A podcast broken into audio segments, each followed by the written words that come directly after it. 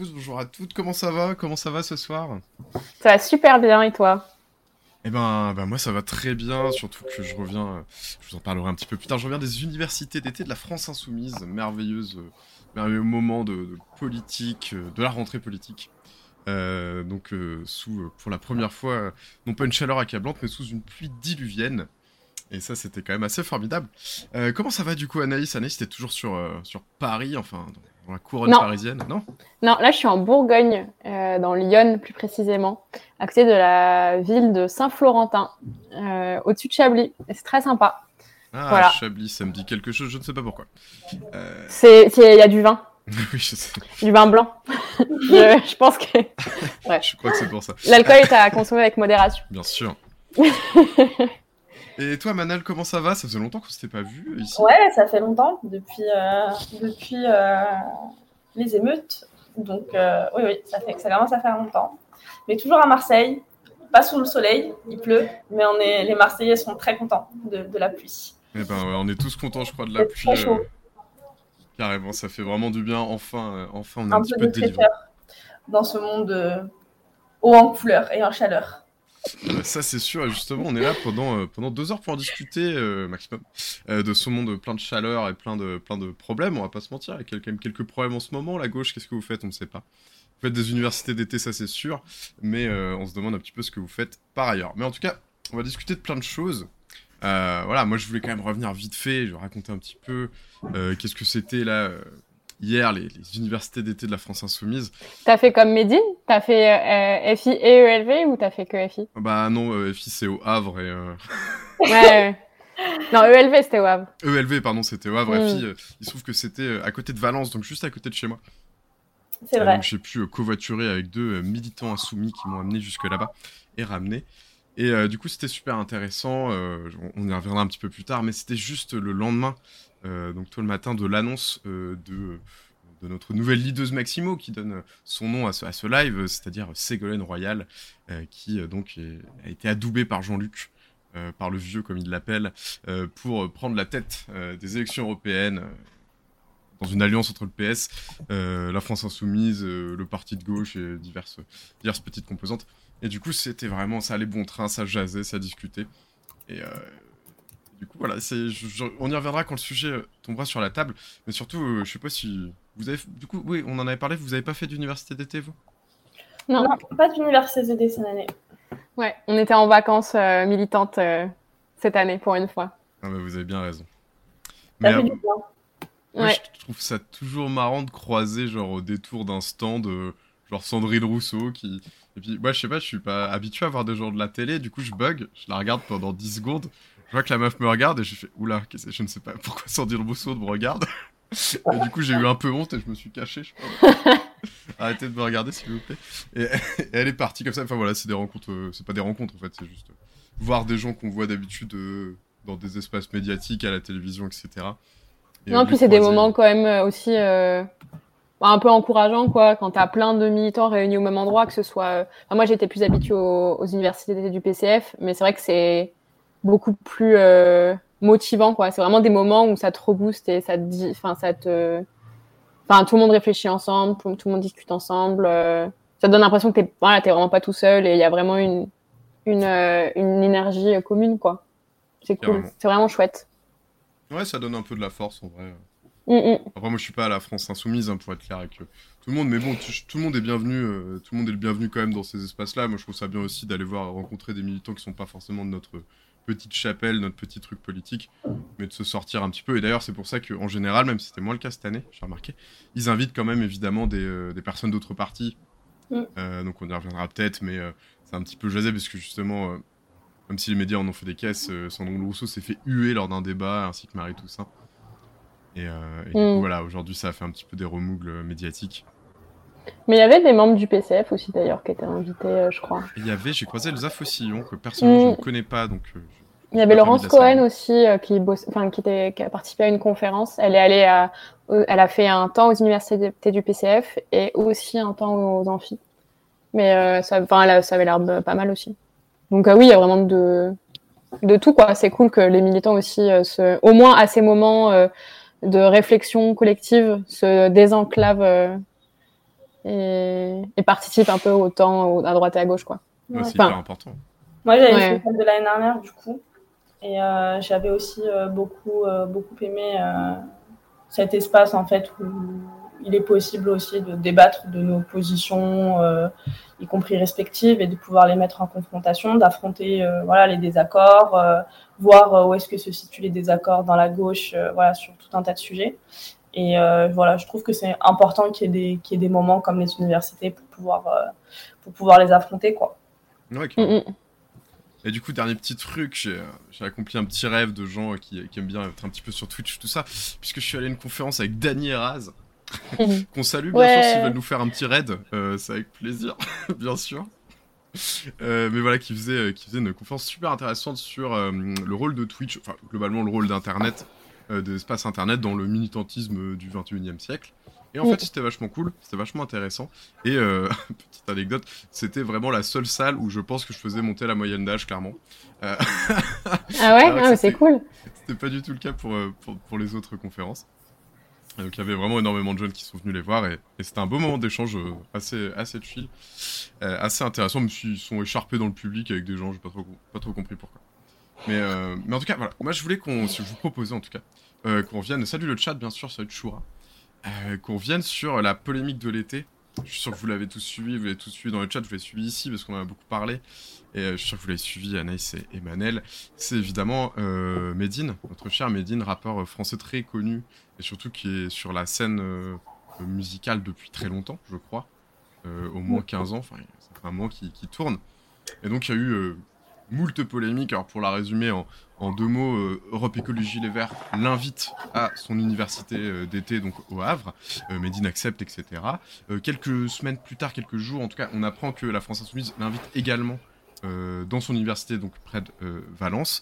Et entre-temps, il euh, s'avère que l'extrême droite, notamment, lance une sorte de, euh, vague de harcèlement contre Medine, l'accusant, euh, enfin, déterrant de vieilles photos, notamment il pratiquait une, une quenelle, comme on dit dans le milieu, c'est-à-dire un signe lié à Dieu donné et qui est aujourd'hui connu comme étant un signe globalement antisémite. Et par la suite, il s'est fendu, enfin, Rachel Kahn, donc une polémiste assez connue, notamment du côté, on va dire, je sais pas comment vous la définiriez, vous, Rachel Kahn ah, c'est une polémique pas tout à fait d'extrême droite, je dirais qu'elle est de droite. Euh... euh droite conservatrice. Euh. Ouais, mmh, Elle est réactionnaire, quoi. C'est une réactionnaire qui, a traité Medine donc d'ordure à jeter euh, donc, sur X ou Twitter, comme vous voulez. Et ce à quoi il a répondu avec un jeu de mots assez malheureux. alors, moi, je me souviens plus trop, mais il faut la recane je me souviens plus exactement du terme, mais qui euh, peut faire euh, penser à une blague euh, évidemment antisémite, en tout cas un jeu de mots qui peut faire penser à quelque chose d'antisémite. Et donc s'en est suivi une espèce de tempête médiatico-politique où un certain nombre de membres des Verts, mais on y reviendra, se sont un petit peu exprimés pour dire oui, on ne veut pas qu'ils viennent dans nos universités d'été, etc. par la suite, on en parlait la semaine dernière, Marine Tondelier a pris la parole en disant oui, je vais être extrêmement attentif à, ce que va dire Mézine, on va être très attentif à, cela qui a fait beaucoup réagir parce que beaucoup considéraient que c'était une remarque paternaliste, etc. Bon, mais c'est pour vous faire le résumé de l'histoire. Et donc les Verts se sont un petit peu, on va dire, euh, ready face aux attaques de l'extrême droite contre, contre Médine. Et euh, donc, euh, au contraire, la France Insoumise, lui, eux, l'ont accueilli à, bras ouverts et l'ont vraiment défendu dans, toute cette affaire. Et moi, je voulais simplement revenir là-dessus. alors, Manel, Anaïs, je ne sais pas si vous, vous allez pouvoir entendre le son de ce que je vais montrer aux, aux viewers. Mais du coup, c'est une vidéo. Alors, ça va durer deux minutes. Je vous propose qu'on l'écoute ensemble. Euh, de, en fait, la réaction de Medine. Alors là, je vous ai mis la vidéo chez ELV. Puisqu'il va, il va pouvoir s'exprimer chez ELV.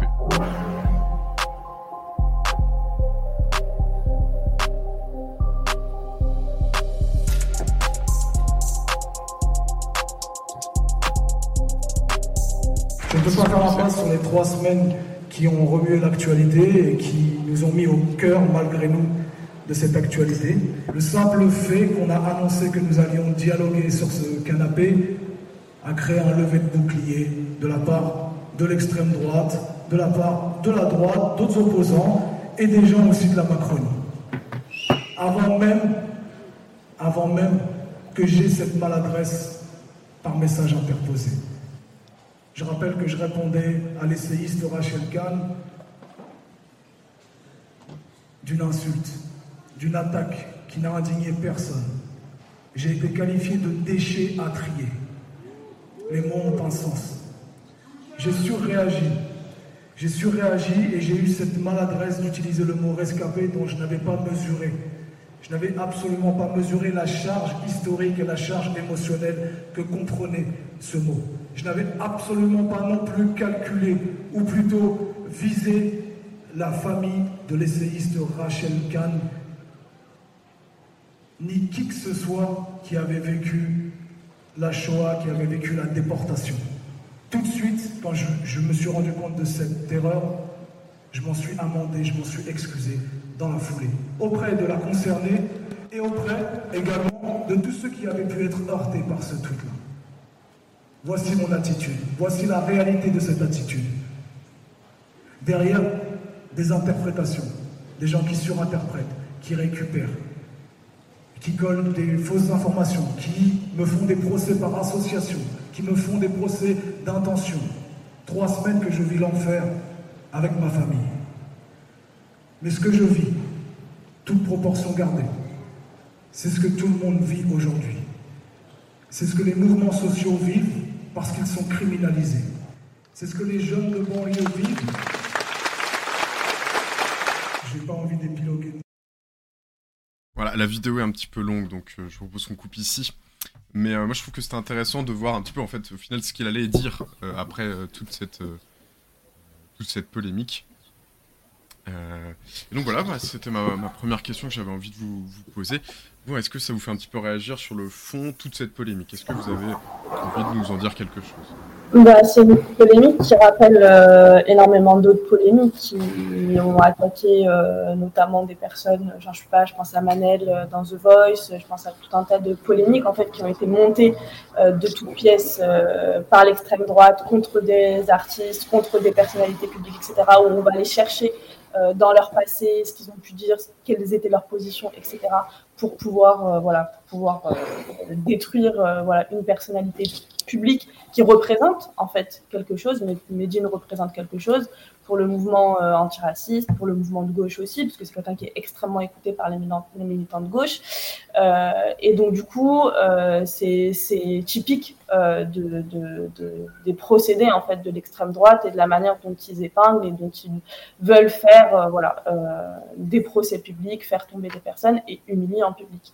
Et la question, euh, effectivement, c'est comment est-ce que notre camp se positionne quand euh, des personnes euh, sont attaquées par l'extrême droite et est-ce qu'on alimente ces, polémiques? Est-ce qu'on vient en soutien ou non? Quand l'extrême droite attaque des personnes pour notamment ses positions, enfin les positions euh, antiracistes de Médine, son positionnement aussi, euh, voilà, qui s'est positionné en fait dans toutes les luttes, enfin les dernières luttes sociales, que ce soit sur le mouvement des retraites, sur le mouvement contre les violences policières, que ce soit les mouvements. Alors, je sais pas c'est qui. Je sais pas Ça doit être moi, ça doit être moi. Désolée, je viens de me, a pas de souci. me gratter l'épaule. oui, du coup, je pense que voilà, c'est une attaque voilà, d'une personnalité qui a des positions, qui a effectivement, on peut avoir le débat sur, euh, sur, euh, sur ce qu'il a dit ou non, mais le premier, le premier acte dont il faut, enfin, qu'il faut juger ou pas, c'est est-ce qu'on euh, est-ce qu'on alimente des polémiques d'extrême droite ou est-ce qu'on soutient ceux qui sont attaqués par l'extrême droite? Pour moi, c'est la mmh. Oui, exactement. Moi, enfin, j'aurais dit exactement ce que euh, enfin, je suis totalement d'accord avec ce que vient de dire Manel. Euh, puis par ailleurs, euh, en fait, la question de oui, il y a une personnalité qui est engagée dans les mouvements sociaux et qui, à un moment ou à un autre, effectivement a pu voilà dire n'importe quoi, faire une erreur, etc. Mais voilà, la première chose à regarder, c'est quelle est l'attitude de cette personne à l'instant T. là, enfin, je suis désolée, mais toutes les réactions de Medine doivent être sont largement suffisantes. Il s'excuse il a expliqué son point de vue. À partir de là, la, polémique n'a absolument plus euh, lieu d'être. Et moi, je suis d'accord, je suis assez, euh, je suis assez euh, interpellée par les réactions des uns et des autres à gauche qui, voilà, ont une attitude très, oui, effectivement paternaliste, mais au-delà de ça, de défiance en fait euh, de vouloir quand même garder une certaine distance par rapport à la personnalité, en l'occurrence Medine, en disant bon bah euh, euh, je vais quand même rester vigilant par rapport à ce que la personne dit, on ne laissera plus rien passer. Enfin, c'est quoi, c'est quoi cette attitude? Du coup, en fait, tu alimentes le débat et tu alimentes l'attaque qui est qui est lancée par l'extrême droite en maintenant en fait ce récit au sein de, de la gauche, quoi. Et c'est c'est une erreur stratégique Enfin, c'est vraiment, il faut pas faire ça, quoi, je pense. Ouais, puis il faut, dire le, faut dire les termes. Hein. Euh, c'est, alors je vous dire juste, c'est quand même beaucoup, un certain nombre d'élus qui sont euh, d'Europe Écologie Les Verts. Alors pas seulement, mais c'est quand même principalement puisqu'il était invité chez eux, euh, qui se sont exprimés. Donc il y a par exemple Karim Adeli, il y a une députée ELV qui s'appelle Francesca Paschini, et donc Marine Tondelier. Et moi je sais pas ce que vous en pensez. Moi j'ai trouvé que cette attitude, en tout cas individuelle, non pas forcément des Verts en tant que parti, mais cette attitude individuelle, moi, ma, de des Verts, d'Europe Écologie, de ce qu'ils ont renvoyé, je trouve, à notre espace politique, euh, c'était vraiment, on danse, enfin, on chante avec les loups, quoi. C'est ça. On hurle avec la meute, quoi. Mais c'est une question qui se pose souvent, enfin, au-delà de, de Médine, enfin, c'est un peu une attitude qui est euh, répétitive à gauche. C'est comme euh, lors, euh, lors des, des, révoltes populaires, pendant les, voilà, pendant les révoltes populaires en, en, en, banlieue, bah, des personnes qui ont amené la question féministe au milieu de, de tous ces débats, en disant bah, on s'en désolidarise parce que bah, en fait, ces gens-là, ils sont pas très féministes. En fait, la question, in fine, c'est toujours qui est de notre camp? Enfin, quel est euh, il y a une question in fine de, camp face à un autre, et quel est notre camp, quels sont nos adversaires politiques, quels sont, c'est qui les gens qui font partie de notre peuple et ceux qui n'en font pas partie, et euh, de quel camp, enfin, moi je veux bien, euh, on peut discuter du féminisme, de de, de, de, de, la place des femmes dans les révoltes urbaines, etc. Mais c'était pas la question. Il y a des gens qui se sont révoltés parce qu'il y a quelqu'un qui a il y a un jeune homme qui, est, qui, a, qui a été tué, euh, et c'est une PS. Enfin, on ne peut pas diviser sur cette question-là à ce moment-là. Donc chaque question doit avoir euh, sa place, son temps euh, et son rôle stratégique. Et, euh, et c'est une attitude systématique à gauche de, de, taper dans son propre camp pour descendre mmh. tout le temps systématiquement les gens qui, qui luttent ensemble. Et mmh. ça, voilà, c'est une question qui est, qui est, qui, voilà, qui est récurrente. Euh, voilà, enfin, moi, je sais pas pourquoi ça m'a fait penser à la position de Clémentine Autain pendant, mmh. les, pendant les révoltes urbaines. Euh, et là, c'est pareil, enfin, vis-à-vis de Médine, là, sur une autre, sur une autre question, c'est, euh, in fine, euh, bah, se désolidariser de gens qui, dont on a, dont, dont il faut se solidariser en réalité, quoi. Malgré tout ce qu'ils peuvent faire. Mais, et puis c'est une stratégie opportuniste. En vrai, enfin, c'est c'est vraiment purement opportuniste de vouloir toujours donner des gages à la droite et euh, au camp réactionnaire euh, parce que au final, euh... enfin du coup ça pose la question de quand, dans quel camp tu te trouves quoi. Forcément, si tu as une attitude et une stratégie opportuniste, ça pose la question. Ça ne peut que poser la question de quand, dans quel camp tu te trouves. Ouais, mais là on est quand même sur un cas un peu particulier parce que la quenelle il l'a faite, tu vois. On a, on a, non mais c'est vrai. Il oui. y, a, y, a, y, a quand même un, y a quand même un sujet autour de ça, je trouve. Euh... Mais il est aussi revenu dessus. Et puis, mmh. la quenelle a aussi euh, voilà, son histoire. Euh, voilà, enfin, on peut en discuter. Euh, les... C'était la, la quasi-totalité des mecs de, nos, de nos lycées qui, faisaient, qui faisaient ça. voilà, il y avait il y a la ouais, c'était un peu cool. C'était un peu cool. C'était un peu, ouais, c'était un peu l'esprit cool, etc. à l'époque. Il n'y avait pas encore tout, tout l'historique autour, autour de Dieudonné. Enfin, moi, je sais, bon, après que c'était toujours un peu bizarre les réseaux de, de Dieudonné, mais bon, les, les, lignes n'étaient pas euh, claires, quoi. Euh, et puis voilà, enfin, il s'est passé ce qui s'est passé, il est revenu dessus. Euh, on peut en discuter, on peut discuter voilà de aujourd'hui ses positions, quelles sont les positions de Médine au quotidien sur les questions antisémites, quel gage il donne, voilà, enfin c'est la question qu'il faut poser. Je pense que voilà, il a aussi, il a aussi voilà à, de multiples reprises euh, prouver aussi son engagement contre toutes les formes de racisme, que ce soit l'antisémitisme, euh, l'islamophobie, euh, ça peut être aussi voilà, la négrophobie, etc. Donc c'est quelqu'un qui aborde ces questions, y compris au, au sein de, de voilà de, de, de, son message artistique. Mmh. Et je pense que c'est important aussi de recontextualiser euh, voilà chaque chose euh, et de pouvoir en parler. Enfin, d'en débattre, ce n'est pas la question. Mais là, on a quand même une attaque de l'extrême droite. Donc d'abord, on solidarise et ensuite on débat euh, des positions et des évolutions aussi de, de, chacun. Et ce qui est normal en fait de, de dire que voilà. Il euh, y a des gens qui ont peut-être pris des positions par le passé, qui vont rejoindre euh, le mouvement euh, en cours. Ils peuvent pas effacer voilà toutes leurs positions passées, mais quelle est leur position aujourd'hui et comment est-ce qu'ils reviennent dessus? Et voilà, c'est la question de, de, l'actualité aussi des, positionnements qui évoluent aussi dans, dans le temps, quoi. Ouais, carrément. je voulais quand même vous montrer, je peux pas, peux pas m'en empêcher puisqu'on parle des gens qui évidemment s'y sont opposés, donc revenir un petit peu sur notre Fabien national, évidemment, puisque il a déclaré que Médil sera peut-être déprogrammé à la fête de l'humanité. En tout cas, c'est quelque chose qui est en discussion au sein du PCF. Et du coup, c'est quand même quelque chose. voilà, on l'a évoqué. Finalement, le PCF, en tout cas, Fabien Roussel, chante lui aussi avec les loups autour de cette question-là. Peut-être qu'il aurait dû rester à la salade d'anchois, puisque même si elle était sans sauce, au moins il nous mettait pas dans la sauce justement. Ça, faisait plaisir. C'était un petit peu différent.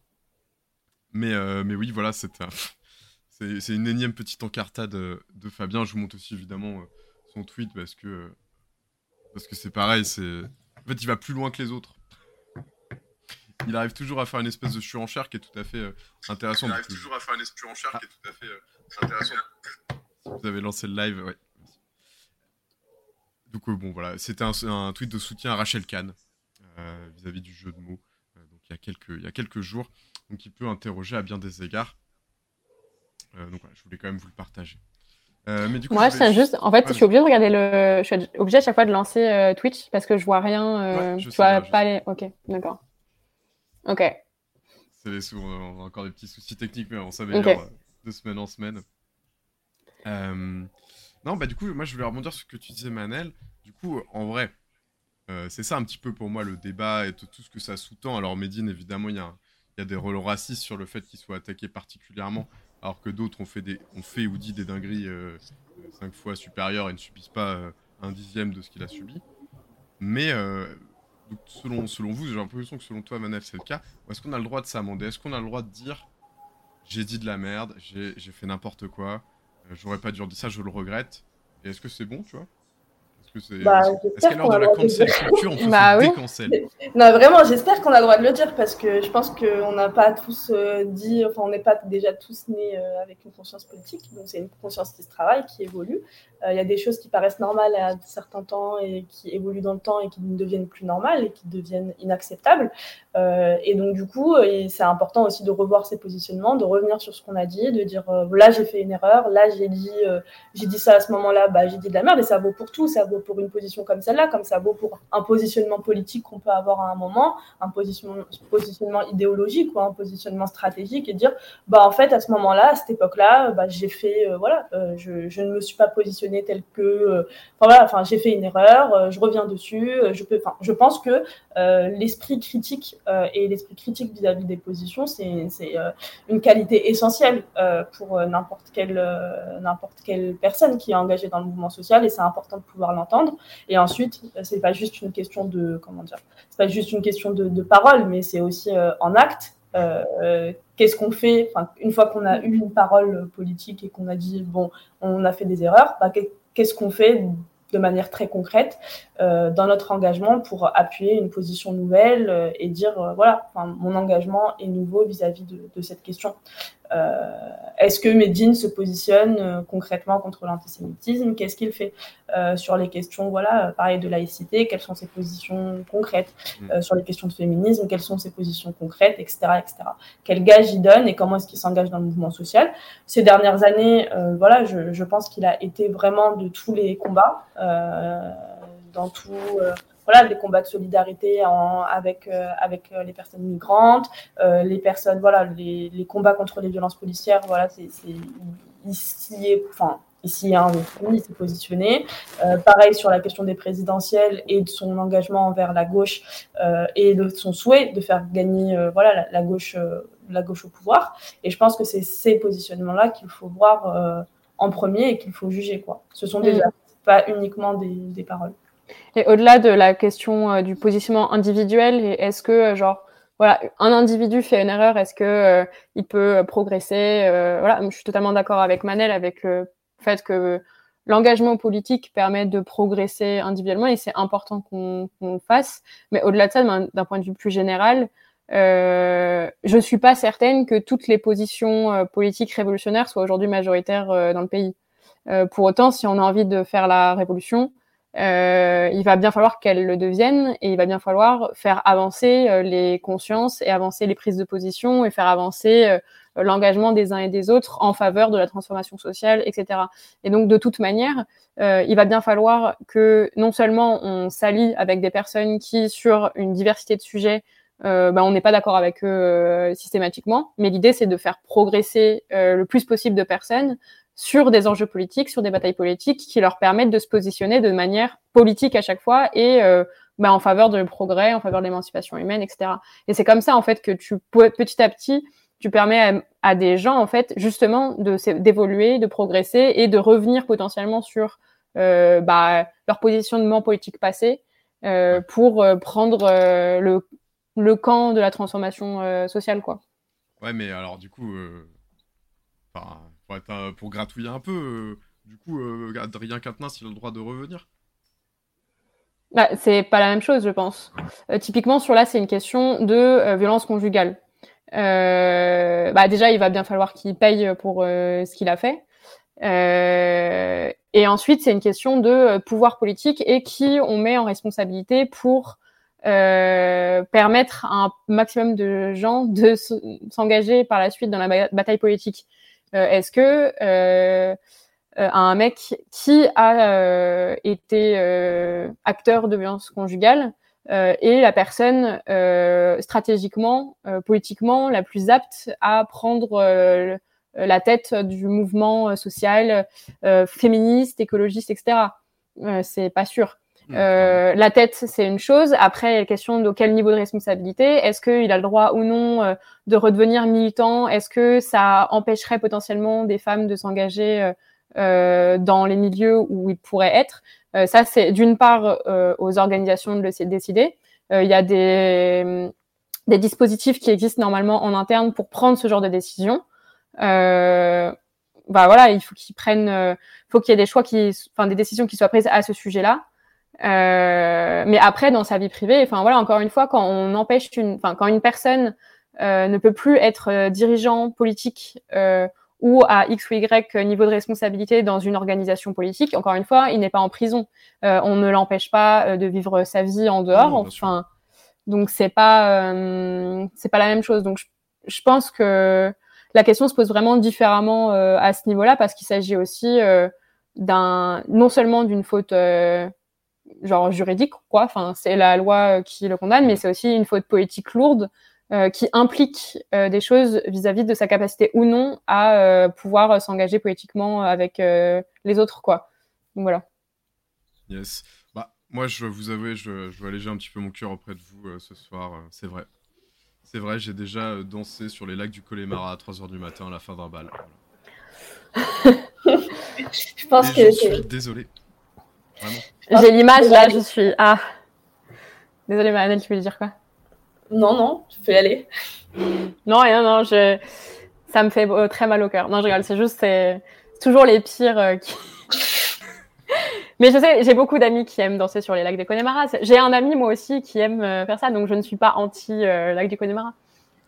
Sachez en tout cas, chers amis, qu'on vous comprend. Si vous avez déjà dansé sur les lacs du Connemara et que vous vous amendez, sachez que vous êtes les bienvenus ici.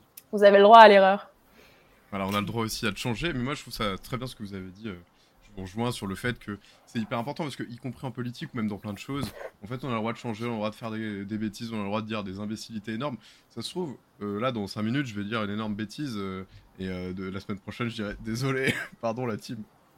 et j'espère que vous me mm. pardonnerez. Bon, après, évidemment, il y, y, a des échelles, il y a des gradations et il faut doser, comme dirait Dany il faut doser toujours. Et typiquement, pour revenir un petit peu sur l'affaire Katnins, donc il était aux universités d'été la France Insoumise et ça avait vachement. Euh, enfin, il y, avait des nanas qui, le cherchaient. Euh, avec des petites pancartes, pas de, pas de violence dans nos orgas, etc. Euh, je sais que ça joue un peu au chat à la souris parce qu'il a aussi des gros soutiens au sein des militants de la France Insoumise qui sont un petit peu. ils sont très bizarres ceux-là, hein, ils, sont, quasiment fanatiques. Et donc à un moment, il est. moi j'étais pas là lors de cette scène, mais il est rentré juste sur le côté dans une conférence, de manière assez discrète. Voilà, tant mieux. Et euh, sauf qu'il y, a justement ces, soutiens qui se sont mis, qui se sont levés et qui, sont mis à applaudir, à applaudir en disant bravo, quel courage. Hmm. Voilà. Mais, euh, mais, mais, je voulais vous poser une autre question parce que sur le fond, il y a quand même un autre truc euh, dont il faut qu'on parle. C'est est-ce que vous pensez qu'il y a une forme d'antisémitisme latent à gauche?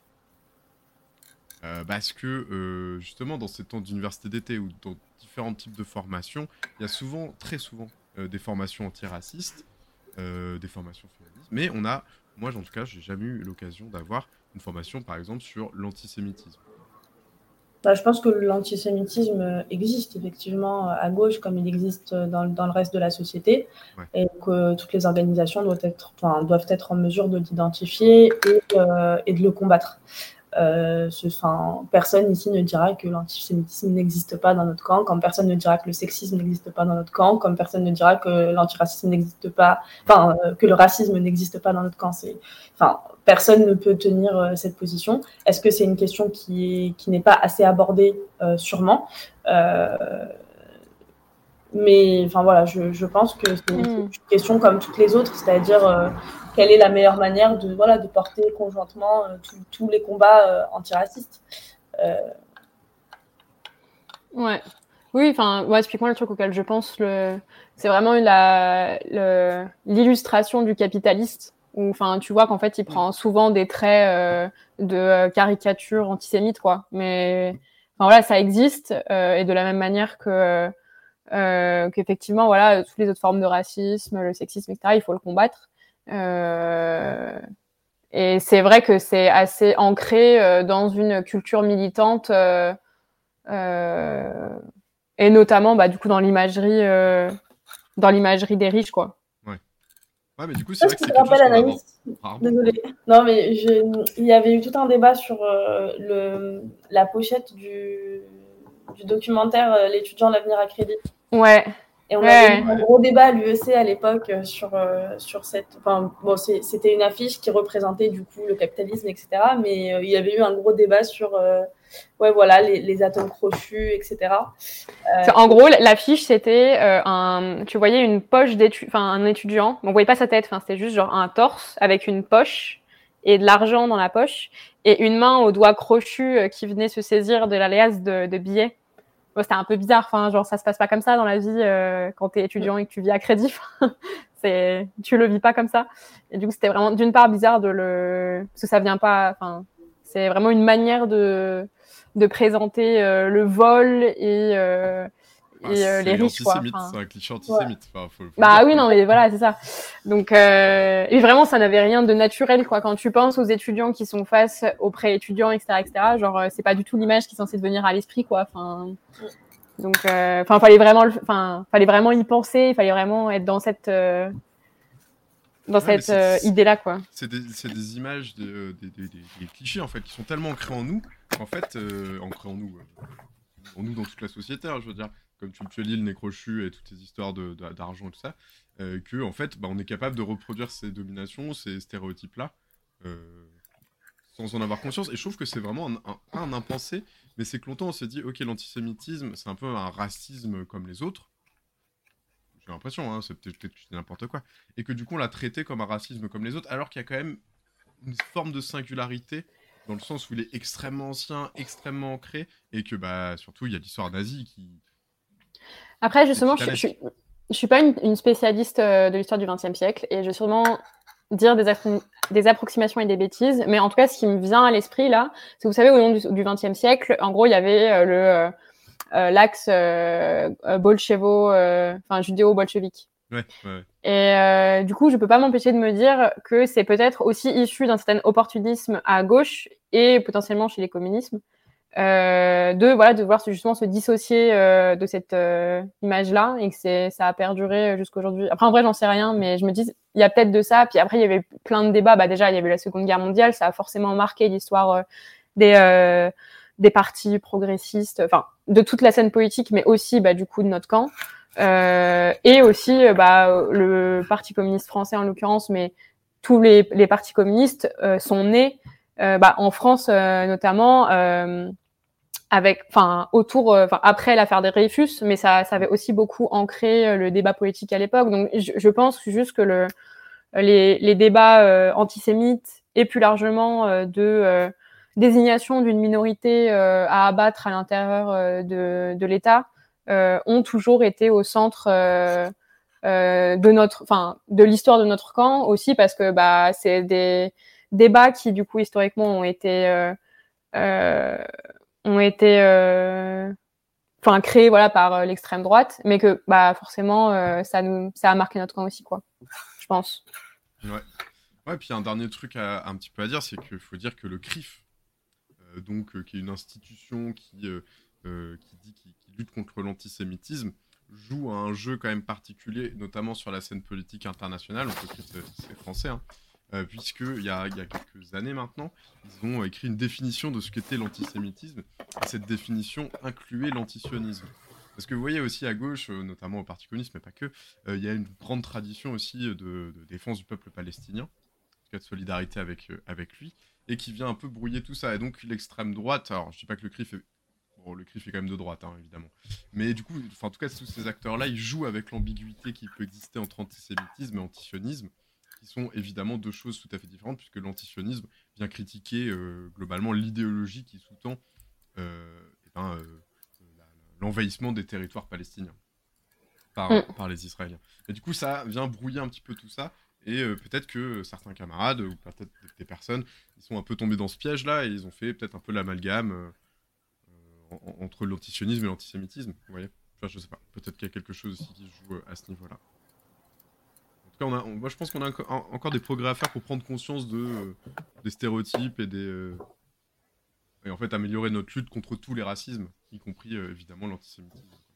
Oui, je pense qu'il y a surtout des, une histoire commune en fait à l'histoire juive, à l'histoire aussi des, des, arabo-musulmans euh, avec, euh, voilà, avec la France, je pense pas notamment à la guerre d'Algérie, la manière dont on a divisé euh, le peuple juif du peuple arabe et la manière dont il est aussi possible de recréer des histoires communes, de recréer aussi voilà, des, solidarités entre des peuples qui ont, qui ont vécu voilà, les pires atrocités euh, les pires atrocités, les pires euh, génocides, euh, les, pires crimes contre l'humanité, et qu'il y a en tout cas de quoi créer aujourd'hui des solidarités communes entre les personnes qui luttent contre l'antisémitisme, les personnes qui luttent contre l'islamophobie, le racisme, la négrophobie, et que, y compris en Israël, il y a des chemins possibles pour que des histoires communes puissent se créer contre, l'oppression.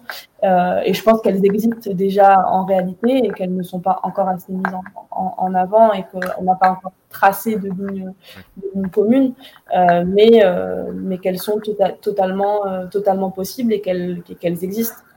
Je pense que n'importe quel antiraciste a conscience de, de la spécificité de l'antisémitisme, de la spécificité de la négrophobie, de la spécificité de l'islamophobie dans un contexte euh, politique euh, donné et qu'on est capable euh, de dire voilà, voilà où est-ce qu'on se situe et voilà où se situe l'oppression et voilà où se situent les oppresseurs à chaque fois. Et c'est plutôt là où à chaque fois le curseur doit se poser, qui sont mm. les opprimés, qui sont les oppresseurs et dans quel camp on se situe.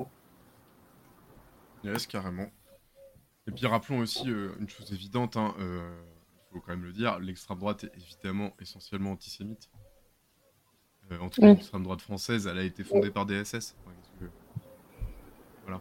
Et déjà, ils sont racistes et ils sont évidemment racistes euh, antisémites. Euh, il faut quand même rappeler ce fait essentiel, originel. Quoi. Oui, ça fait une une des stratégies de l'extrême droite de renverser, renverser les, les, les valeurs de se positionner comme euh, le parti féministe, euh, le parti qui défend le droit des femmes, le parti qui défend euh, les antiracistes, les partis, alors que ce sont eux qui, qui attaquent les féministes, les antiracistes, etc. Il y a une inversion telle qui s'opère dans le débat public et c'est vrai qu'à gauche, on est complètement à la ramasse, puisqu'on tombe tout le temps, systématiquement dans le piège. C'est un éternel recommandé. Mais c'est pas possible. On va apprendre quand euh, d'arrêter d'alimenter ça et quand est-ce qu'on est en position, aussi en mesure d'être en position de force et de dire, mais arrêtez de dire de la merde, quoi. Euh... carrément. Bah ouais, des fois il faut, dire, euh, il faut dire stop à dire de la merde et à se laisser entraîner dans les débats pourris. Et comme on dit évidemment, il ne faut pas nourrir les trolls, don't fit de trolls et don't fit de extrême droite, c'est pareil. Et euh, juste pour euh, conclure, on va passer évidemment au sujet suivant. tout le monde a le droit de s'amender, on a tous le droit au pardon, sauf évidemment les nazis. Et du coup, je voulais passer au sujet suivant. Ok, bon, le sujet d'avant n'est pas réjouissant, celui-là il est peut-être encore moins. Enfin, je ne sais pas. En tout cas, c'est terrible. Euh, puisque, euh, vous le savez peut-être, euh, ce sont les, joueuses espagnoles qui sont devenues championnes du monde de football. Bon, bravo à elles Bravo à elles Sauf que, évidemment, un moment de liesse, un moment de, un moment de joie, évidemment entaché par un, scandale horrible, vraiment. puisque devant, devant le monde entier, le donc Luis Rubiales, euh, le chef de la fédération de football d'Espagnol, d'Espagne, je crois, si j'ai bien compris, euh, a embrassé sans son consentement une joueuse sur, euh, sur la bouche, donc Jennifer, je vais pas dire de bêtises, c'est marqué quelque part, Jennifer Hermoso, je prononce évidemment très mal l'espagnol, donc voilà, c'est terrible. je sais pas si vous, ça vous fait un petit peu réagir. En tout cas, il y a eu quelques petites suites à ça, évidemment, puisque les joueuses euh, se sont mises en, grève. On dit que tant que ce, type euh, horrible n'aurait pas démissionné, elles, euh, eh ben, elles arrêteraient de jouer, en fait, tout simplement, elles démissionnaient. Et le type a persisté et a signé, puisque il refuse, il refuse de démissionner et il dit qu'elle, que c'est une menteuse comme d'habitude et, et essaye de. C'est ouf parce qu'il y a quand même des images quoi. Enfin. Le, monde a vu la réalité. La réalité, c'est que c'est une agression sexuelle et que. Enfin, tu peux pas dire que ça n'est pas arrivé, quoi. C'est dingue. même quand il y a des images, euh, ils, peuvent quand même regarder les gens droit dans les yeux et leur dire que les femmes sont des menteuses. C'est assez fort de café, quoi. Fort de café. Oui, il y a. Enfin, c'est assez historique. En fait, c'est assez historique ce qui s'est passé parce que bah, du coup, les, les joueuses espagnoles ont démissionné. Euh, de l'équipe nationale. Donc, euh, c'est une, euh, une mobilisation collective qui est historique dans le monde du football féminin. Bon, il y a eu aussi, il y avait eu aussi beaucoup de mobilisation au sein de l'équipe nationale états-unienne, qui, qui s'était aussi beaucoup mobilisée, voilà, contre les violences sexistes et sexuelles. Et je pense que voilà, déjà, on a une vraie question des violences sexistes et sexuelles dans le sport et la manière dont les encadrants du sport agissent avec, euh, avec les femmes et à quel point voilà, on, vient toujours remettre les femmes euh, à leur place, euh, c'est-à-dire voilà, que ce ne sont pas des joueuses à part entière, ce sont certes des joueuses qui ont gagné la Coupe du Monde, mais ça reste quand même des femmes. Et on peut se permettre avec elles des choses avec lesquelles on ne se permet pas avec, avec les hommes. Et de dire que c'est complètement normal et que c'est totalement normal de célébrer une Coupe du Monde en agressant sexuellement des femmes parce que euh, bah ça va, on s'amusait. C'était drôle en fait. Euh, c'était euh, c'était cool, c'était c'était normal.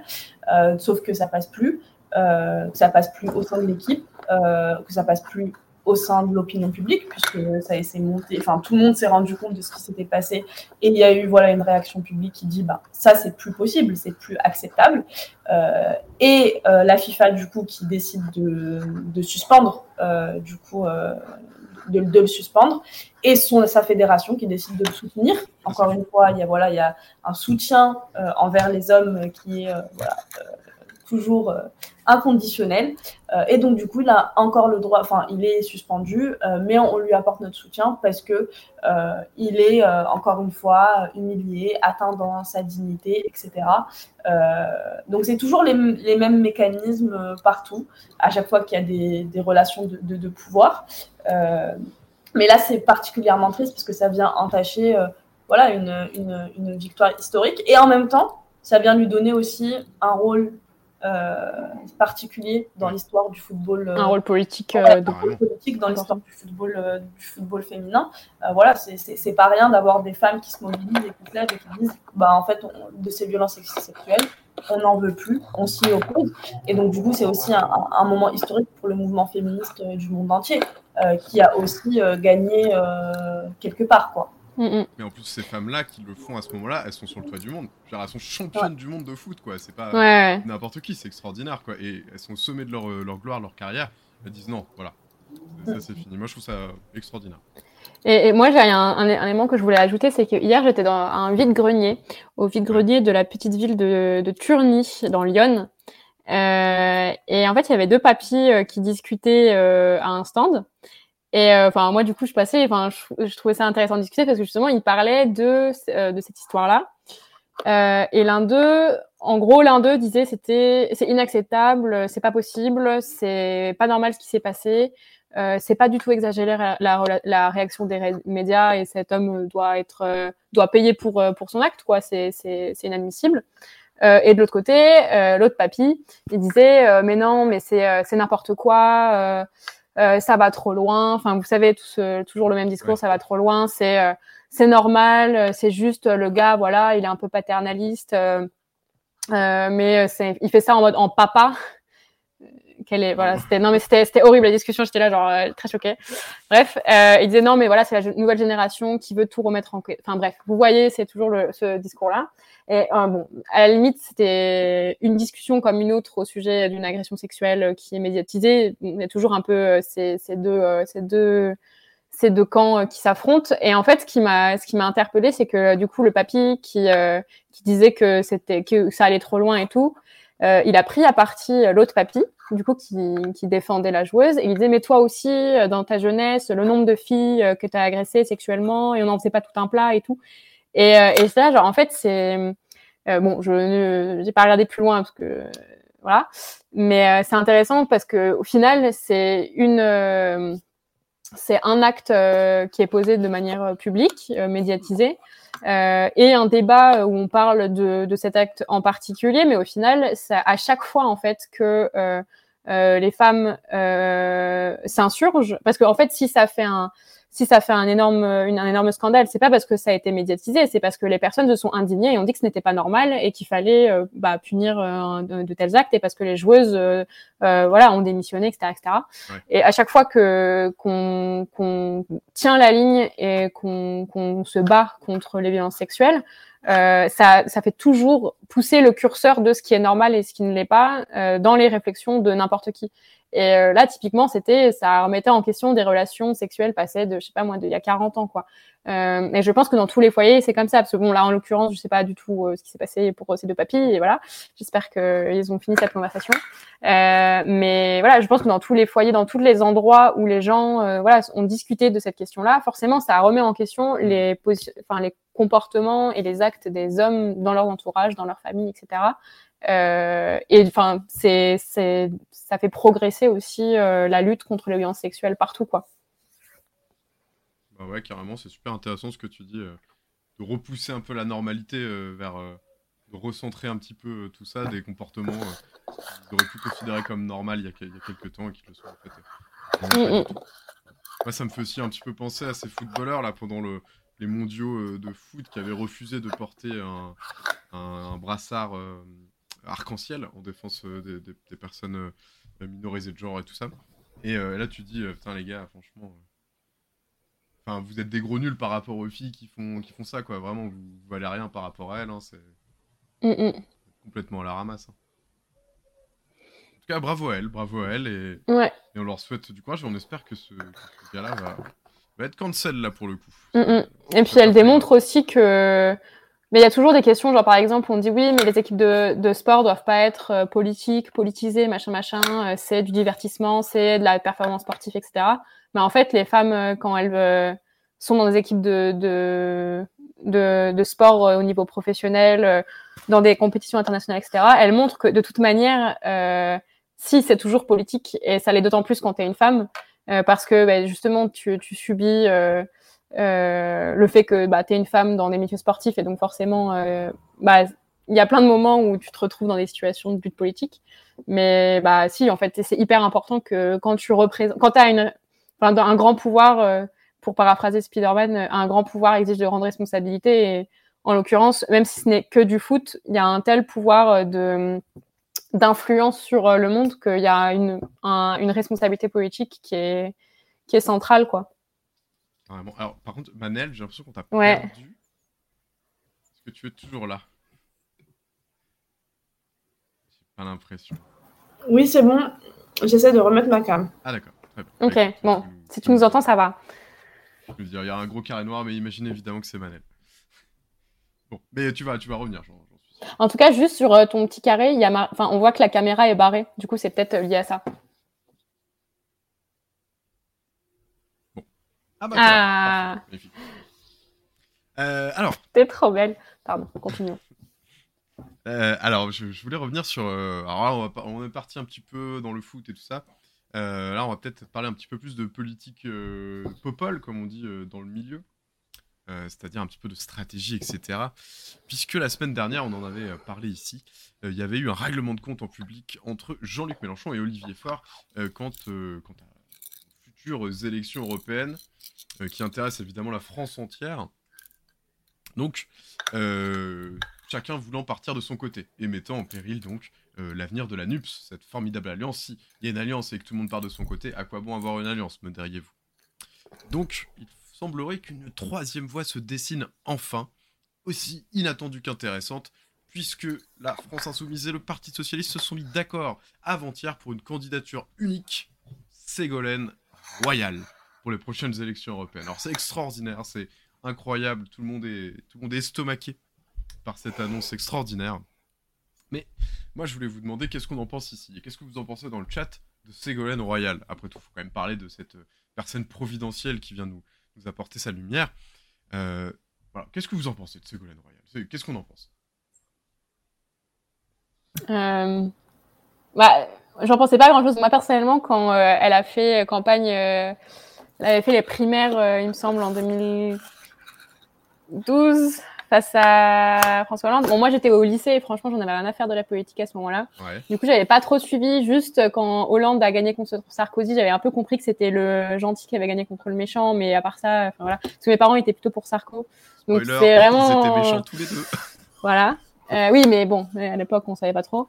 Et euh, non, mais sinon, à part ça, euh, à part dire que c'est une sauce un peu perchée, euh, j'ai pas vraiment d'avis personnel sur. Euh, enfin, juste, euh, elle fait partie du PS qui a trahi à diverses reprises, quoi. Après, sur elle, ses positionnements, ses positionnements personnels de ce que ce qu'a fait Hollande pendant son mandat, de ce qu'a fait Cazeneuve pendant son mandat, de ce qu'a fait Valls pendant son mandat, etc. Franchement, je l'ai pas beaucoup suivi. Là, j'ai vu que dernièrement, elle s'était vachement rapprochée effectivement de la France insoumise et avait soutenu Mélenchon à diverses reprises sur sur Twitter ou X à présent. Mais franchement je, enfin, j'ai pas vraiment énormément regardé euh, ces prises de position plus récentes. Mais vas-y, Manel. Euh. Bah, moi, c'est juste que ce débat-là, il me fan, quoi. Ouais, c'est... Je suis là en mode, euh, le monde est en train de s'écrouler, on a des priorités telles que, enfin, voilà, enfin, le monde. C'est une expression marseillaise ou pas, une fan Ouais, je crois que, je sais pas. tu me fatigues.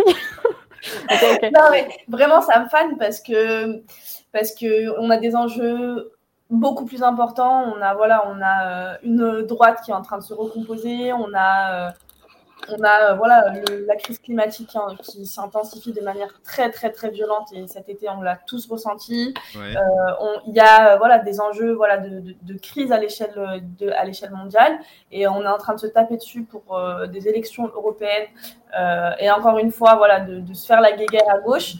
Voilà j'ai l'impression que c'est plutôt des débats qui sont très stériles et qui visent et qui voilà qui vise à, un peu faire voilà de la politique euh, politicienne et qui nous empêche d'avancer sur les sur les grands chantiers. Effectivement, ça pose la question euh, des, des, des, positionnements de de, de, de l'union de la gauche et de l'avenir de la NUPS euh, et de la manière dont ça voilà dont, dont, tout ça va évoluer.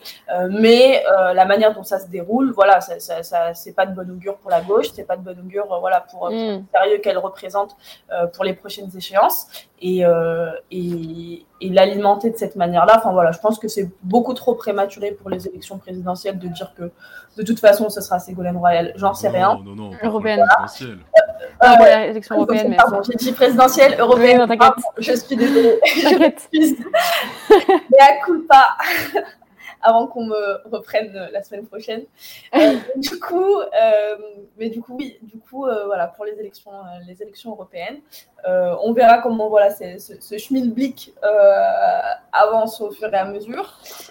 mais voilà, je pense que c'est que c'est un débat qui, qui, qui, vient un peu voilà, nous détourner voilà, des, des grosses questions.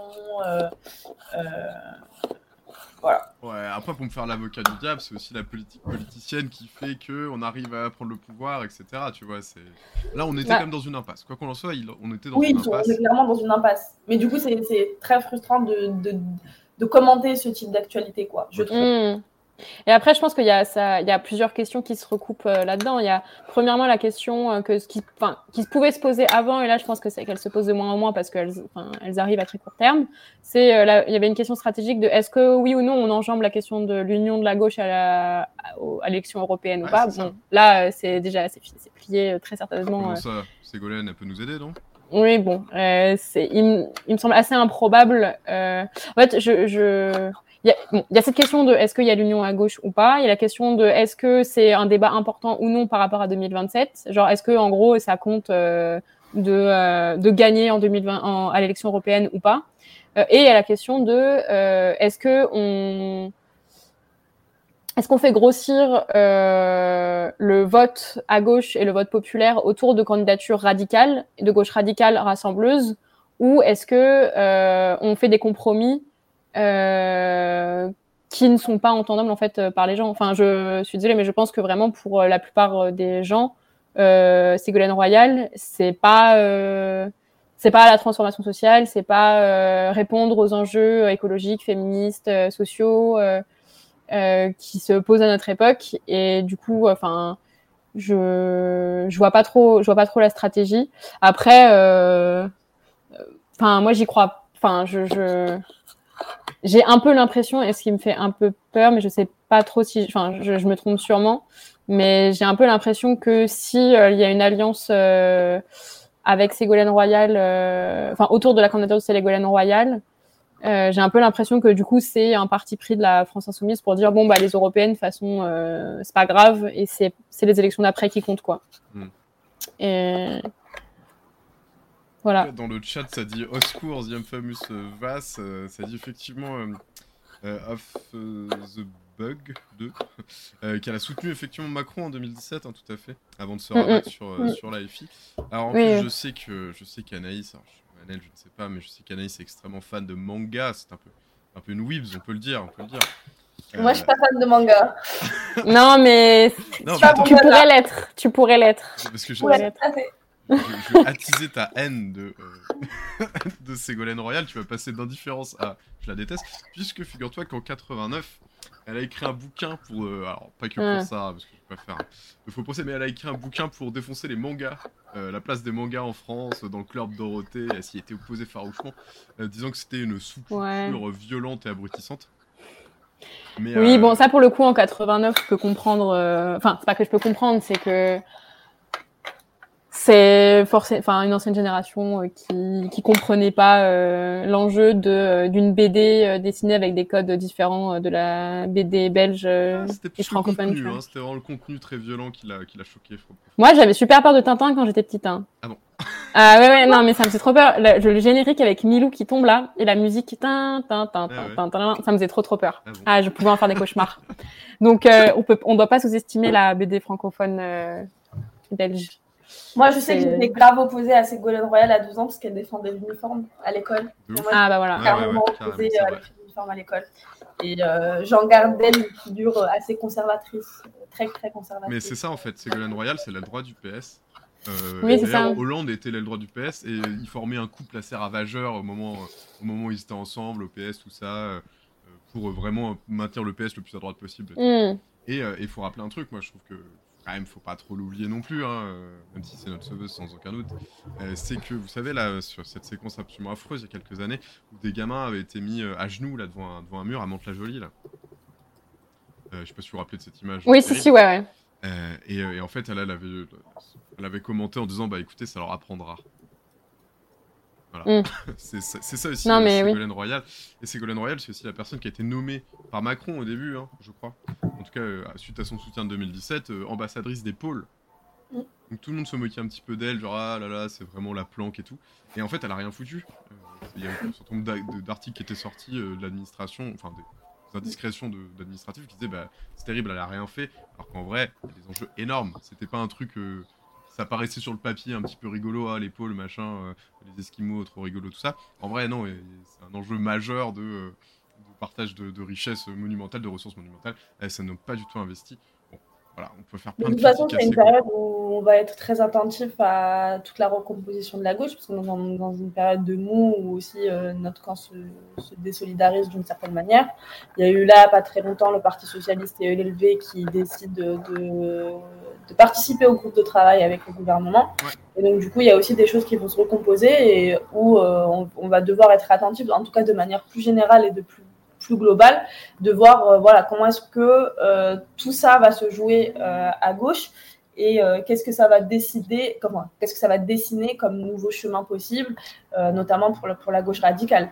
Parce que je pense que le tri va être très vite fait de plus en plus entre les gens qui vont être partisans voilà, de, la, de la révolution sociale et de la transformation sociale et ceux qui vont essayer d'aller dîner et dealer pardon, avec, avec le gouvernement et essayer de, de, de grappiller. voilà.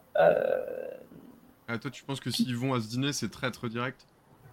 Non, non, je dis pas ça, je dis juste qu'il va falloir être attentif à ce qui va se passer et de voir, euh, voilà, est-ce que ça va recomposer, est-ce que ça va rejouer les dés euh, à gauche et comment est-ce que euh, voilà, le, pôle, en tout cas aujourd'hui c'est la France Insoumise, va réussir à, se débatouiller autour de cette recomposition et des tentations opportunistes de chacun. Yes. Parce que du coup, la stratégie of the bug nous en a dit un petit peu, mais c'est vrai que ce qu'a ce dit le vieux, là, parce qu'on va l'appeler comme ça maintenant, comme tout le monde, euh, ce qu'a dit Jean-Luc Mélenchon, pardon, euh, dans euh, justifiant cette proposition de Ségolène Royal, c'est qu'effectivement le but c'était de décorner un petit peu le centre et d'essayer de rassembler plus large. Alors, moi je vous propose qu'on en discute juste un petit peu après de ça. Moi je pense qu'il y a aussi un truc où ELV et le PCF ne veulent absolument pas d'alliance, puisque alors pour une raison qui moi me sidère un petit peu, puisque pour le PCF penser faire 5%, ça me semble extrêmement ambitieux. Euh, alors moi j'ai fait, je, je fais partie de ceux qui ont fait un peu la campagne de Yann Brossa pour les dernières élections européennes. Euh, alors peut-être vous aussi, mais euh, vraiment c'était voilà, on a collé des affiches, on a fait plein de trucs, on se dit ouais Yann Brossa il est trop cool, il est beau, il parle bien, vas-y ça va peut-être marcher, tu vois. enfin moi je me dis ça en tout cas. on faisait sa campagne en tout cas. Voilà, moi je suis allé le voir en meeting et tout à Grenoble. Chirol, pardon. Et bref. Euh, et, euh, je me souviens, on était à la, fédération du Parti communiste euh, à Grenoble. On attendait fébrilement les résultats. Et voilà, on a fait moins que le Parti animaliste. Mm. si je me souviens, on a fait un peu moins de 1%. Et le Parti animaliste, c'est 1,2%. Voilà. Et, Mais on avait progressé dans les campagnes. Ouais, on avait fait une belle campagne. Bravo les camarades, belle campagne. C'était un peu le, bilan. C'était vraiment la loose. C'était vraiment la loose. Et je pense vrai, je pense vraiment que le parti là, si le parti communiste, s'il repart là-dedans, je, crains, enfin, je vois pas comment ça pourrait se passer autrement, parce que n'y a rien qu'à changer, radicalement. Oui, bah, je pense que là, ils sont un peu sur le nuage. Euh, enfin, il y, a, en tout cas, concernant le PCF, je suis pas. pour le LV, euh, je pense que ça a toujours été leur stratégie euh, de. de... Bah, dans ELV, il y a Europe, quoi. Enfin, Europe Écologie Vert. Donc, forcément, l'élection européenne, pour, pour eux, c'est important. Euh, y compris c'est une, une, élection à laquelle les gens ils sont moins frileux pour voter les Verts parce qu'ils se disent pas qu'il y a un enjeu de pouvoir. Enfin, en tout cas, il y a l'enjeu du pouvoir est, moins évidente pour les gens. Ouais, je, micro parenthèse, il y a un tout, il y a un, je, je, euh, mm. c'est qu'il y a aussi un biais électoral de fou, c'est qu'en fait, les élections européennes, il y a très peu de gens qui votent parce que oui, non, mais tout le monde s'en fout. Et c'est surtout les gens des grandes villes. Et du coup, c'est surtout l'électorat ELV. Et donc, historiquement, mm. c'est aussi leurs premiers élus, hein, c'est des élus européens. Mais vas-y. Oui, ça, enfin, lui, il y a un enjeu d'avoir euh, des élus et de maintenir euh, leur, euh, leur parti, quoi. et je pense que bah, juste pour le PCF, c'est la, même chose que depuis des, quelques années maintenant. ils sont un peu sur le, ce, nuage, ce nuage un peu bienheureux de la popularité, en tout cas, qui. qui qu'ils essaient de construire autour de Fabien Roussel et que du coup ils veulent le, consolider au, moment des élections européennes. Euh, toujours en enfin je pense aussi en se disant qu'il n'y a pas un lien euh, mais ça c'est je pense enfin pour le coup c'est un peu tous les partis à gauche euh, il n'y a pas un, un, lien de causalité entre succès des élections européennes et succès de la présidentielle quoi c'est un peu découpé comme si en fait les gens pour eux il n'y avait pas un continuum entre les, les, les, débats politiques des européennes puis ensuite ceux des élections présidentielles donc enfin je sais pas je pense que c'est juste c'est c'est des espaces politiques, enfin des temps politiques euh, séparés les uns des autres et puis voilà quoi. Moi je suis pas je suis pas trop d'accord avec ça. Je pense que pour les gens justement c'est vachement de symbole, tu vois. Non non mais je veux dire pour les partis. Enfin ah, en gros ce qu'ils se disent c'est ça quoi. Enfin je, je sais pas s'ils se disent ça mais ah derrière j'imagine que la conclusion en tout cas c'est que j'ai pas l'impression qu'ils voient euh, euh, la relation qu'il peut y avoir à construire une campagne de grand enfin sur le temps long euh, sur cinq ans, où du coup les européennes, les sénatoriales, etc.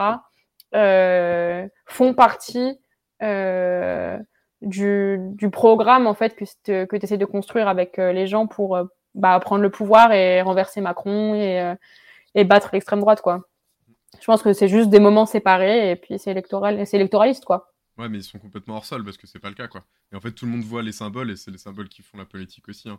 Et notamment euh, la, grande politique électorale, je dirais, avec les grandes masses. Et d'ailleurs, mm. Hugo, Hugo Kako a tout à fait raison en disant qu'il y a aussi du fond, du fond politique là-dedans, c'est mm. que, puisqu'il nous dit que la question européenne et internationale sont des lieux de fracture politique de fond, puisque effectivement ELV est fédéraliste. Il y a, comme tu l'as dit, Anaïs, il y a Europe Écologie dedans, il y a Europe, donc ils sont à mort pour l'Europe. le PCF, il est devenu souverainiste aujourd'hui, et LFI, il est plambiste, enfin on a plambiste. Ouais. Euh, en gros, il propose un plan B à l'Union européenne qui est un peu, un peu compliqué, mais euh, mm. peut-être c'est possible. Et, euh, et, et nous dit aussi, et c'est plutôt pas faux non plus, c'est qu'il y a une proximité, en tout cas historique, entre LFI et le PCF, puisque c'est des, des, composantes politiques qui ont fait la campagne contre, pour le non en 2005, le mm. traité de Maastricht. Mais y compris dans ces parties-là, enfin, par exemple, euh, le... au sein euh, de certains partis, euh, il y a des débats sur est-ce qu'on est souverainiste ou est-ce que, enfin, est-ce sorti de l'Europe ou pas sorti de l'Europe, etc. Bah, je sais que c'est notamment un débat au PCF, mais ouais. donc forcément, enfin, tu peux pas faire l'union sur alors que tu n'es même pas d'accord sur la politique à, à, observer en Union européenne, quoi. En tout cas, à cette élection-là. Ouais, enfin, c'est quand t'as pas vraiment une stratégie de long terme, c'est, enfin, tu peux pas le faire juste sur des accords électoralistes, sachant que genre tu n'es vraiment juste pas d'accord euh, sur la question de l'Union européenne. moi, je sais qu'il faut pas dire ça, mais moi, je vous avoue un truc, hein. Vraiment, les élections européennes, j'en ai rien à foutre. Mais euh, profondément, ça ne m'intéresse pas, ça m'a jamais intéressé. Alors, je sais pas vous, peut-être que je dis n'importe quoi et que c'est très très important, etc. Mais euh, bah, je pense que c'est parce que tout le monde pose la question de du, enfin quel est euh, le poids du Parlement européen euh, dans les décisions qui sont prises euh, au niveau européen tout simplement. il y a 1500 groupes, on les voit jamais. Qui sait Que hmm. fait Yannick Jadot de ces journées? On ne sait pas. Et puis, bon, on s'en fiche un petit peu. Oui, en fait, c'est pas un, désintéressement des questions européennes en tant que telles, parce qu'il y a des vraies questions, notamment sur la question migratoire, sur la mm, mm. question, euh, sur la question des retraites aussi. On a vu aussi que euh, c'était pas, enfin, ce qui s'est passé en France n'est pas propre à la France, ça s'est passé aussi ailleurs en Europe, etc. Donc il y a vraiment un enjeu à parler de la question européenne et de la question, euh, enfin, la question de, de, l'Union européenne qui se pose comme puissance en fait politique, mais que c'est une puissance politique qui tourne en fait autour de ces chefs d'État et ses décideurs, quoi. Et que mm-hmm. euh, il est vrai que euh, la question voilà, de l'élection européenne en tant que telle euh, n'agite pas les masses pour aller voter voilà, pour des, représentants avec qui voilà, il y a très peu de. Après, voilà, c'est très intéressant de, de, voilà, de voir quel est le rôle de l'Union européenne dans voilà, le, le, système mondial et les logiques voilà aussi euh, impérialistes vis-à-vis du, reste du monde. Euh, mais c'est vrai que c'est un débat qui, pour moi, pour l'instant, euh, à gauche, reste stérile puisqu'il est très, il est très dépolitisé en fait. Mm, mm. voilà, on parle de Ségolène Royal, on parle d'un tel, on parle d'un tel. Enfin, in fine, ça intéresse qui de parler de, de, ça, quoi. Enfin, d'être voilà, dans ces logiques-là et de dépolitiser à, à ce point euh, une, élection qui peut avoir un enjeu, mm. euh, un enjeu crucial. Mm, mm. Ouais, bah, je suis d'accord avec toi. En fait, on, on a l'impression que les appareils dépolitisent ça pour en faire, euh, comme le dit d'ailleurs Hugo Kako dans le chat, c'est aussi un truc de rapport de force nationaux pour se mesurer un petit peu ses forces et tout ça. Et que du coup, on dirait que tous les partis jouent un petit peu leur, leur rôle d'appareil sans pour autant se rendre compte que pour les électeurs, notamment le peuple de gauche, bah, c'est vraiment un spectacle compliqué. Et euh, c'est, moi, à mon avis, c'est plus un spectacle qui encourage l'abstentionnisme euh, plutôt que quelque chose qui invite à aller se déplacer, voter euh, et, faire bouger les choses dans, les urnes. Quoi. Tout à fait. Écoutez, je vous propose qu'on passe au sujet suivant. comme en rigolait Jean Massier sur X. D'ailleurs, Jean Massier, invite-nous sur Backseat, s'il te plaît. Euh, mm, mm. il semblerait qu'il y ait deux personnalités euh, politiques qui font l'actualité de cette rentrée. C'est donc Ségolène Royal, on en a parlé, et Nicolas Sarkozy. Voilà. Euh, donc je reprends la blague de, Jean Massier. je suis à deux doigts d'en parler sur mon Skyblog. Ça a fait remonter, ça nous rajeunit pas ça. Bienvenue en 2007. C'est ça. on va aller faire un petit tour sur Second Life et jouer à Abo bien sûr. Euh, c'est un petit peu sidérant. Donc là, je, vais vous montrer le tweet tout de suite, enfin l'article de BFM plutôt. Euh, puisque pour Sarkozy, et c'est un peu ce que tu disais Manel tout à l'heure, c'est qu'on a l'impression que tout se recompose un petit peu devant nos yeux. Pour Sarkozy, LR doit trouver un leader qui rassemble les partisans de Zemmour, Macron et Ciotti.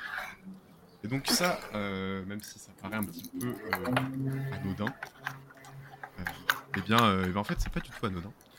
Puisque, vous le savez sans doute, puisqu'on en parle souvent, il y a en gros le bloc progressiste, le bloc de gauche, le bloc libéral qui est, s'ancre vers l'extrémisme, l'extrémisme libéral, et le bloc national xénophobe, national raciste. Et euh, donc Sarko, d'après ce qu'il nous dit, aimerait créer un grand bloc libéral national, xénophobe, au milieu. Et moi, la question que j'ai envie de vous poser à vous, dans le chat, à vous, Anaïs et euh, qu'est-ce qu'on fait à gauche du coup hum. Non, mais déjà, euh, par rapport à, Sarkozy, moi j'ai un truc que j'ai noté, j'ai lu des articles euh, concernant euh, ses prises de position là, sur Darmanin, et c'est notamment son sujet, enfin, pour lui, pour, pour créer ce grand bloc justement, de, pour avoir une droite forte, etc. Le, le, son poulain pour, pour y arriver, c'est Darmanin.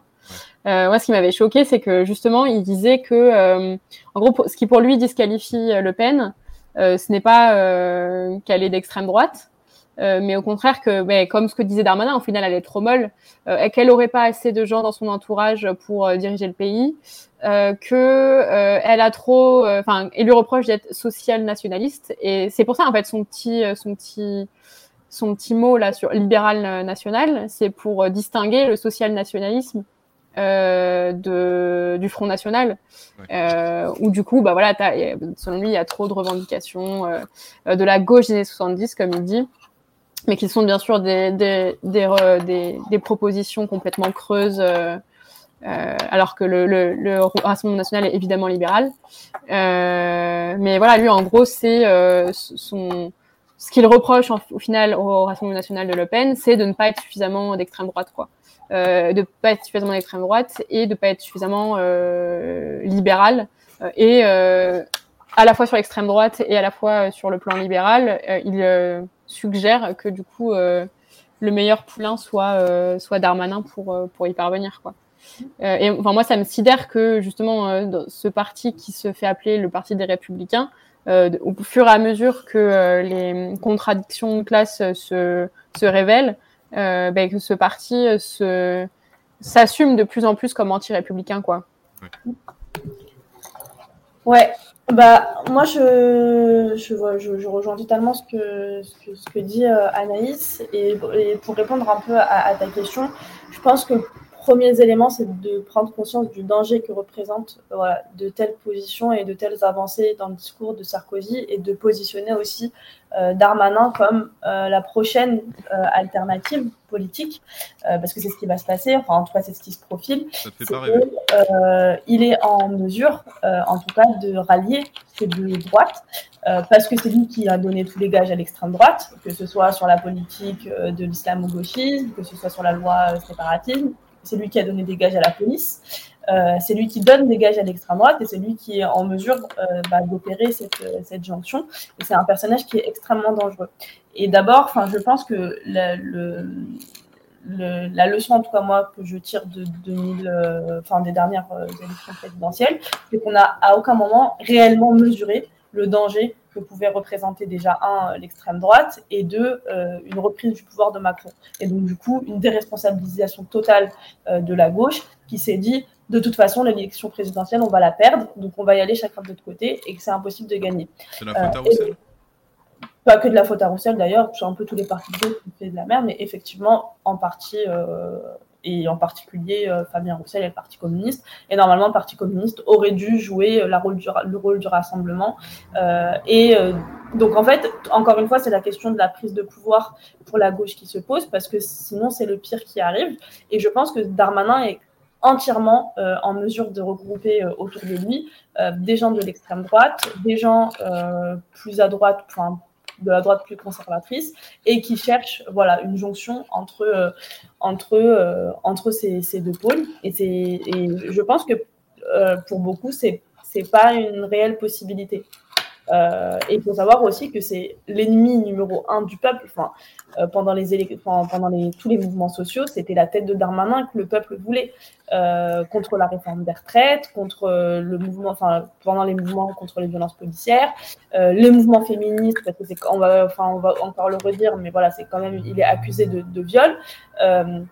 Et donc, du coup, voilà, c'est une figure qui est dont, il faut se méfier. Et cette affaire, en tout cas pour moi, elle est à suivre, euh, elle est à suivre de très près. Et il faut voir aussi, voilà, quel sera d'abord un l'esprit de responsabilité des, responsables de la gauche, mais aussi la pression populaire qui peut aussi se faire autour. des, des, responsables de gauche, parce que, bah, encore une fois, le, le, le dessin pour notre camp n'est pas pour l'instant euh, beau. Euh, et donc, du coup, euh, comment est-ce qu'on déjoue cette possibilité-là et comme ce que disait Manel juste à l'instant, quand elle dit que Darmanin donne des gages à l'extrême droite, pour répondre aussi à ta question, Théo, que devrait faire la gauche? Si Darmanin donne des gages à l'extrême droite, il ne faut pas que la gauche donne des gages à, Darmanin par opportunisme. Bah voilà, c'est tout ce que je voulais dire. C'était très court comme phrase, mais non, enfin vraiment, il faut arrêter de donner des gages à Darmanin, quoi. Euh, il faut arrêter de donner des gages, euh, euh, que ce soit sur les questions de sécurité, que ce soit sur les questions de durcir les frontières, etc. Enfin, aujourd'hui, en fait, ce genre de prise de position opportuniste sont non seulement euh, opportunistes, mais sont également extrêmement dangereuses et te placent en fait que tu le veuilles ou non d'un côté de l'échiquier et c'est pas celui du peuple, c'est celui euh, de Darmanin du coup. Oui, puis en plus, euh, enfin, en face, ils font pire. T'auras beau dire, ouais, nous aussi, on va lutter contre l'immigration, on va euh, donner des armes aux flics ou je sais pas quoi. De toute façon, en face, ils vont avoir des propositions qui sont au-delà de ça. Donc, en fait, c'est mm, mm. puisque de toute façon, ils feront toujours euh, mieux dans, dans, ce champ politique-là, vous voyez? Enfin, c'est complètement absurde. Mais du coup, ma question reste la même. Hein. Qu'est-ce qu'on fait à gauche bah, Je pense que déjà, il ne faut pas l'aborder d'un point de vue uniquement, enfin d'un prisme uniquement électoral. Déjà, c'est la première. Enfin, je pense qu'on ne va pas attendre euh, jusqu'aux prochaines présidentielles pour se dire ah bah comment est-ce qu'on va commencer à destituer ce gouvernement? Euh, déjà, c'est la première question, c'est de ne pas toujours voir les, les échéances euh, électorales comme le seul moment où les luttes politiques se jouent.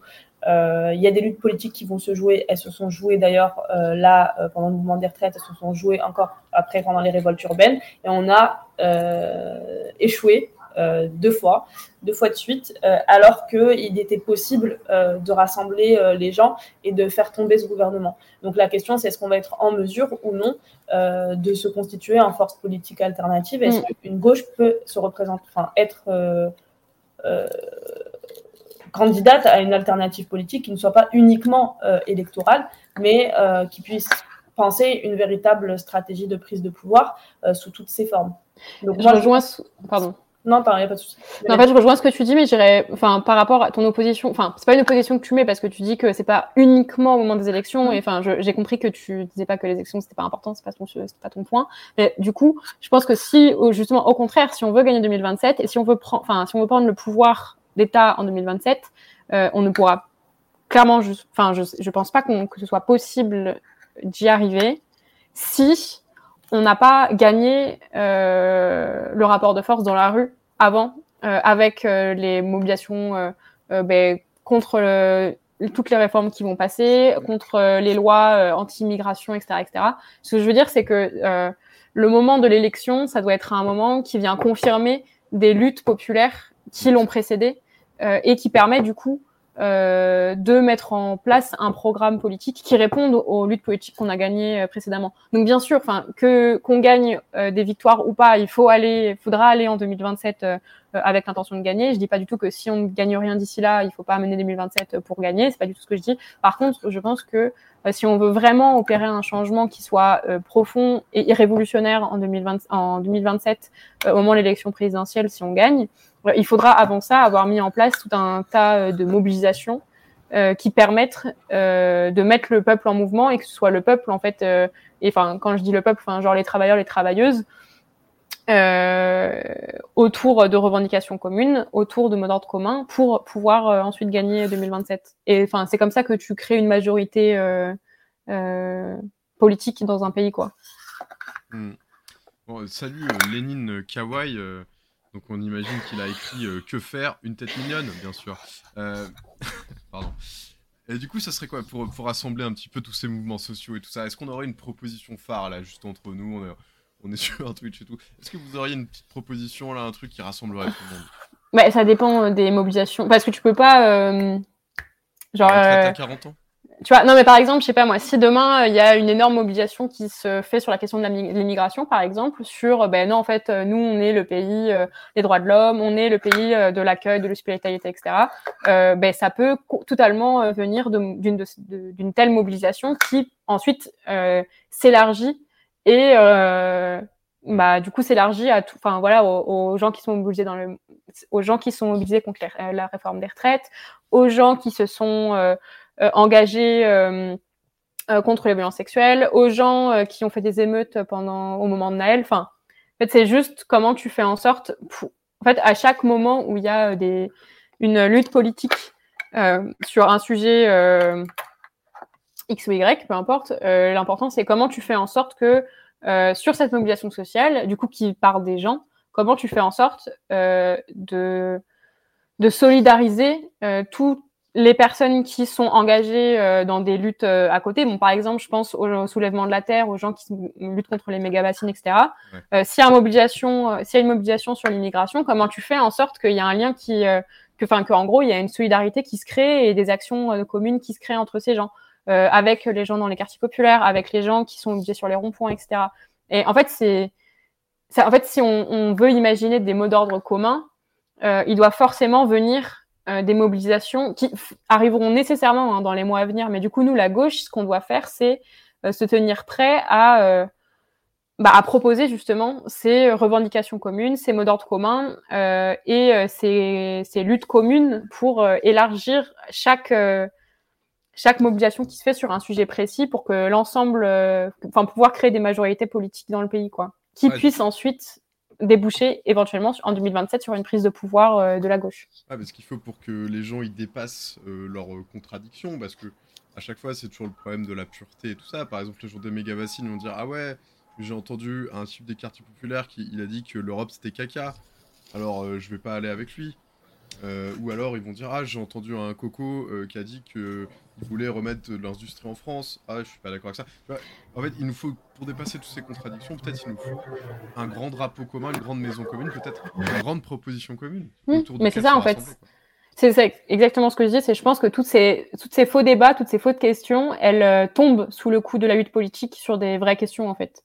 Donc je pense que c'est ça qui, qui nous manque, c'est euh, la capacité de la gauche à se positionner comme euh, non pas donneur de leçons et euh, euh reconquistador des quartiers populaires, mais comme des personnes vigilantes des luttes qui se, qui se, qui se passent, des, personnes qui essayent de s'impliquer dans, dans, ces luttes partout où elles se trouvent, et surtout des, le fait que la gauche soit en mesure de comprendre quels sont les mots d'ordre communs qui peuvent tisser des liens entre toutes ces luttes. C'est enfin un, rôle de stratège quoi. Enfin, c'est normalement le rôle des partis euh, révolutionnaires quoi.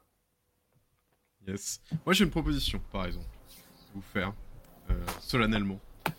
Vous voyez là dans 2024, je crois qu'il y a les Jeux Olympiques. Les Jeux Olympiques normalement c'est censé rassembler des gens pour partager le jeu du sport et tout ça. Sauf que évidemment euh, ils sont en train de faire n'importe quoi, ils sont en train de virer les gens des quartiers populaires en Seine-Saint-Denis euh, pour faire euh, des milliers de Airbnb pendant deux mois, etc., etc. Ils sont en train de faire des dingueries.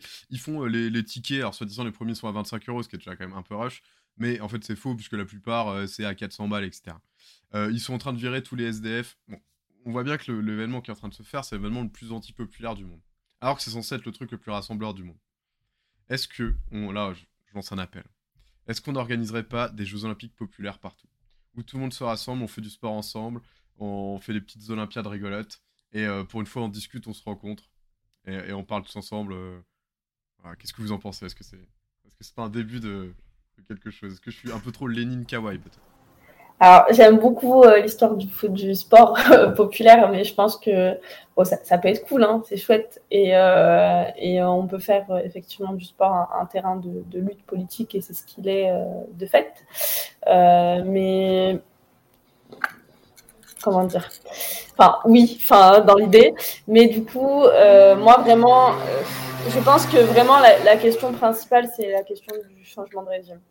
Euh, je pense que de chaque mouvement qui peut naître, et ça peut naître euh, de l'opposition au hein, c'est pas un problème, euh, et on pourra faire euh, des jeux populaires si, si on veut pour fêter le changement de régime. Mais, mais in fine, la question c'est quand même celle du, du, pouvoir politique, et c'est celle comment est-ce qu'on emmène des mouvements sociaux qui naissent voilà, de, de, situations de crise, et comment est-ce qu'on leur donne une véritable traduction politique. Et la traduction politique aujourd'hui, elle peut pas exister dans le système politique actuel, dans le régime politique actuel et c'est comment est-ce qu'on fait participer euh, tous ces gens à transformer réellement euh, les rapports de force euh, dans le pays et de poser à chaque fois la question de déjà de, la légitimité à Macron et à son gouvernement à gouverner le pays et de leur voilà de leur illégitimité à le faire et ensuite de constituer enfin voilà de, travailler à ce que ce soit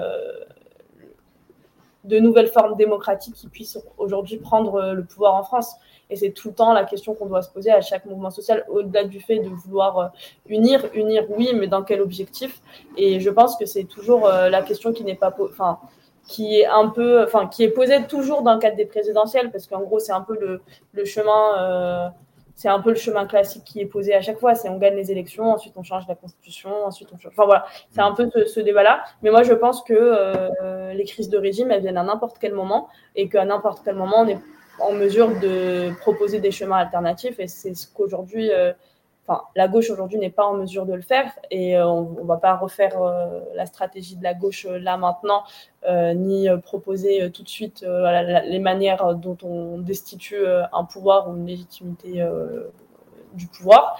mais je pense que c'est la question à laquelle on doit s'attaquer, quoi, théoriquement et stratégiquement. Ouais, mais du coup, euh, même d'un point de vue euh, politique, politicienne et des partis et tout ça, euh, si euh, l'extrême droite, en tout cas la droite et l'extrême droite et le centre arrivent à élargir leurs blocs respectifs, nous, on va être quand même réduit à un tiers contre deux tiers. Ça va être compliqué. Du coup, est-ce que Fabien Roussel, il n'avait pas un peu raison d'aller chercher Bernard Cazeneuve pour élargir le bloc progressiste? Vas-y. Euh, je... Ce que je disais tout à l'heure sur l'opportunisme, là. Euh, non. Euh, ben, ce que je veux dire, c'est que quand, tu sais, je parlais tout à l'heure de, de, enfin, en tout cas, mon point de vue, c'est que si tu cherches à créer une majorité populaire sur des questions radicales de changement de la, de la de société, euh, l'élargissement que tu essayes d'opérer, c'est un élargissement euh, déjà pas électoraliste politicien euh, euh, avec euh, les gens qui ont été au gouvernement. Non, mais Cazeneuve, on se souvient que c'est. Enfin, moi, je suis désolée, mais mes premières manifs, c'était les manifs de la loi travail. Enfin, je veux dire, je ne vais pas faire la révolution avec Bernard Cazeneuve, ni avec. Euh, ni avec lui, ni avec ses derniers cheveux qui lui restent. Genre vraiment, ça n'arrivera pas. C'est impossible. Euh, par contre, je peux faire la révolution avec euh, les femmes qui se mobilisent dans l'hôtel Ibis. Je peux faire la révolution avec les jeunes qui font des émeutes à Nanterre euh, même si euh, bah, en fait ils avaient aucun moyen euh, de rendre euh, leur mobilisation euh, efficace. Ben, en fait, moi, c'est avec ces gens-là que j'ai envie de mobiliser, pas avec Bernard Cazeneuve. Donc non, c'est pas une c'est pas une idée très brillante. En tout cas, c'est pas une idée très brillante au regard de. Enfin, si ta question c'est est-ce qu'on construit une majorité populaire pour prendre le pouvoir, pour battre Macron et pour éliminer l'extrême droite, quoi. Mais, euh... mais en tout cas, après, si tu veux élargir, enfin, quand je dis tu, c'est en parlant de voilà, euh, si tu veux élargir euh, sur ta droite, bah, ça pose une question de quel est ton objectif, qui et qu'est-ce que tu veux obtenir, quoi. En tout cas, tu veux clairement pas prendre le pouvoir à Macron, prendre le pouvoir à l'extrême droite pour faire la révolution, quoi. Enfin, c'est pas le projet manifestement, quoi. Oui, et puis si tu as des, des, des, alliances à créer, c'est pas avec Cazeneuve, mais par contre, si tu as des gens de classe populaire à aller chercher, si tu as envie de travailler à la jonction entre oui, les classes populaires urbaines et les classes populaires euh, rurales, euh, là, c'est un enjeu stratégique important, mais d'aller s'allier à Cazeneuve. Enfin, voilà. Enfin, il y a quand même, euh, en fait, élargir euh, sa base, euh, pas uniquement électorale, mais sa base de lutte euh, sociale et créer réellement des solidarités entre des franges qui sont écrasées par un système économique ça, c'est une nécessité euh, politique, effectivement, mais elle ne se joue pas sur des alliances avec des dirigeants politiques de droite, extrême droite euh, ou, euh, ou même du centre. Enfin, voilà quoi. Enfin, il y a voilà. Déjà, je pense que c'est une question différente, enfin, de dire comment est-ce qu'on élargit et comment est-ce qu'on on solidifie notre, notre base sociale. Il y a la question abstentionniste aussi, parce qu'en fait, la réalité, c'est qu'il y a plein de gens qui vont pas voter et que ces gens-là qui vont pas voter, a priori, sont de notre côté. Donc, euh, il y a aussi cette question voilà, de, de, de, la mise en dynamique juste de, notre électorat et d'un électorat en fait qui ne, qui ne, vote pas, ou d'un ou d'un peuple en fait qui ne se met pas en qui ne se met pas en marche quoi. Et donc du coup, notre notre rôle, bah, je sais pas, c'est pas un hasard si la, la, là où il y a eu euh, les révoltes urbaines, euh, c'est là où euh, les gens ont plus voté à gauche et ont plus voté Jean-Luc Mélenchon, et dans des scores extrêmement hauts. Donc en fait, notre, notre base sociale, on la connaît, on sait comment est-ce qu'on peut l'élargir, sur quelle base et sur quoi on peut mobiliser. Enfin, on ne va pas sortir des revendications de notre chapeau. On sait depuis dix ans pourquoi les gens ils se mobilisent. On sait à peu près quelles sont leurs aspirations. Et on sait aussi qu'il y a des contradictions fortes, effectivement, euh, mais il y a des jonctions, enfin, il y a, il y a un électorat à élargir, enfin, une base sociale à élargir, mais elle est certainement pas à aller chercher avec euh, Bernard Cazeneuve ou avec. Euh, en fait, la question, je pense vraiment, c'est c'est quoi la base sociale de Bernard Cazeneuve? Pourquoi tu veux faire alliance avec cette personne? C'est ça, je pense, la question qu'il faut se poser à chaque fois. Et ben, la base sociale de Bernard Cazeneuve, c'est pas les gens avec qui on se mobilise dans la rue, quoi.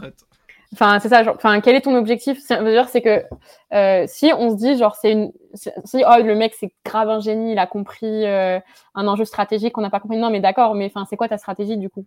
Euh, Qu'est-ce que tu essayes de gagner en t'alliant avec Bernard Cazeneuve? Bah, élargir. Non, mais si, c'est élargir le socle, le socle progressiste, là où justement ils y arrivent de l'autre côté. Mais de toute façon, on va être dans un moment où les gens vont se radicaliser dans un pôle ou dans un autre. Euh, je ne pense pas que Gazneuf va se mettre de notre côté. Euh, en tout état de cause, euh, on n'est pas, enfin, la gauche radicale, ça ne sera jamais Cazeneuve. Et Cazeneuve, s'il doit se ranger, il se rangera à droite à un moment. Donc, en fait, on, a de fait une lutte des classes qui va s'intensifier en France et des gens qui vont se positionner d'un côté ou de l'autre. Et je ne pense pas que ça se joue autour, de, personnages comme Cazeneuve qui vont de toute façon de par euh, leur positionnement et de par euh, leurs intérêts, se positionner du côté de la révolution sociale. Donc, on n'a aucun intérêt à ce Et par contre, ça ne nous empêche pas de discuter. Enfin, ce que je veux dire, c'est qu'il y a des gens avec qui c'est pas inintéressant de discuter, y compris sur, sur, voilà, des, sur des gens qui sont centristes, etc., d'assumer nos débats, etc.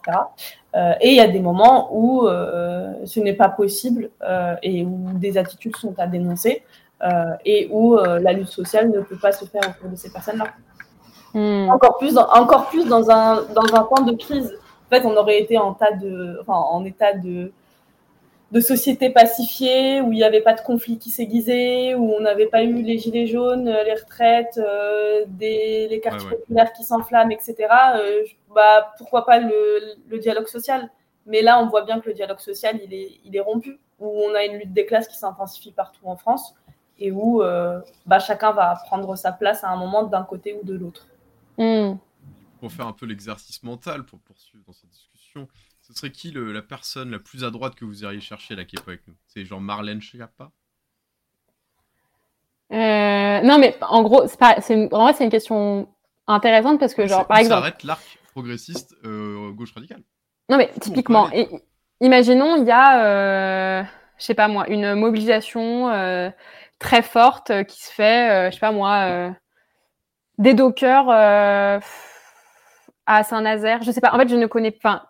J'essaie de trouver un truc que je ne connais pas du tout. Et imaginons que là-bas, il y a une personnalité un peu centriste qui, bah, qui a été en capacité, par exemple, de faire une alliance entre les dockers et euh, euh, dans l'arrière-pays, les gens qui se mobilisent contre des méga, bah, bassines, etc. Et que ça fait une mobilisation commune en, en Loire-Atlantique.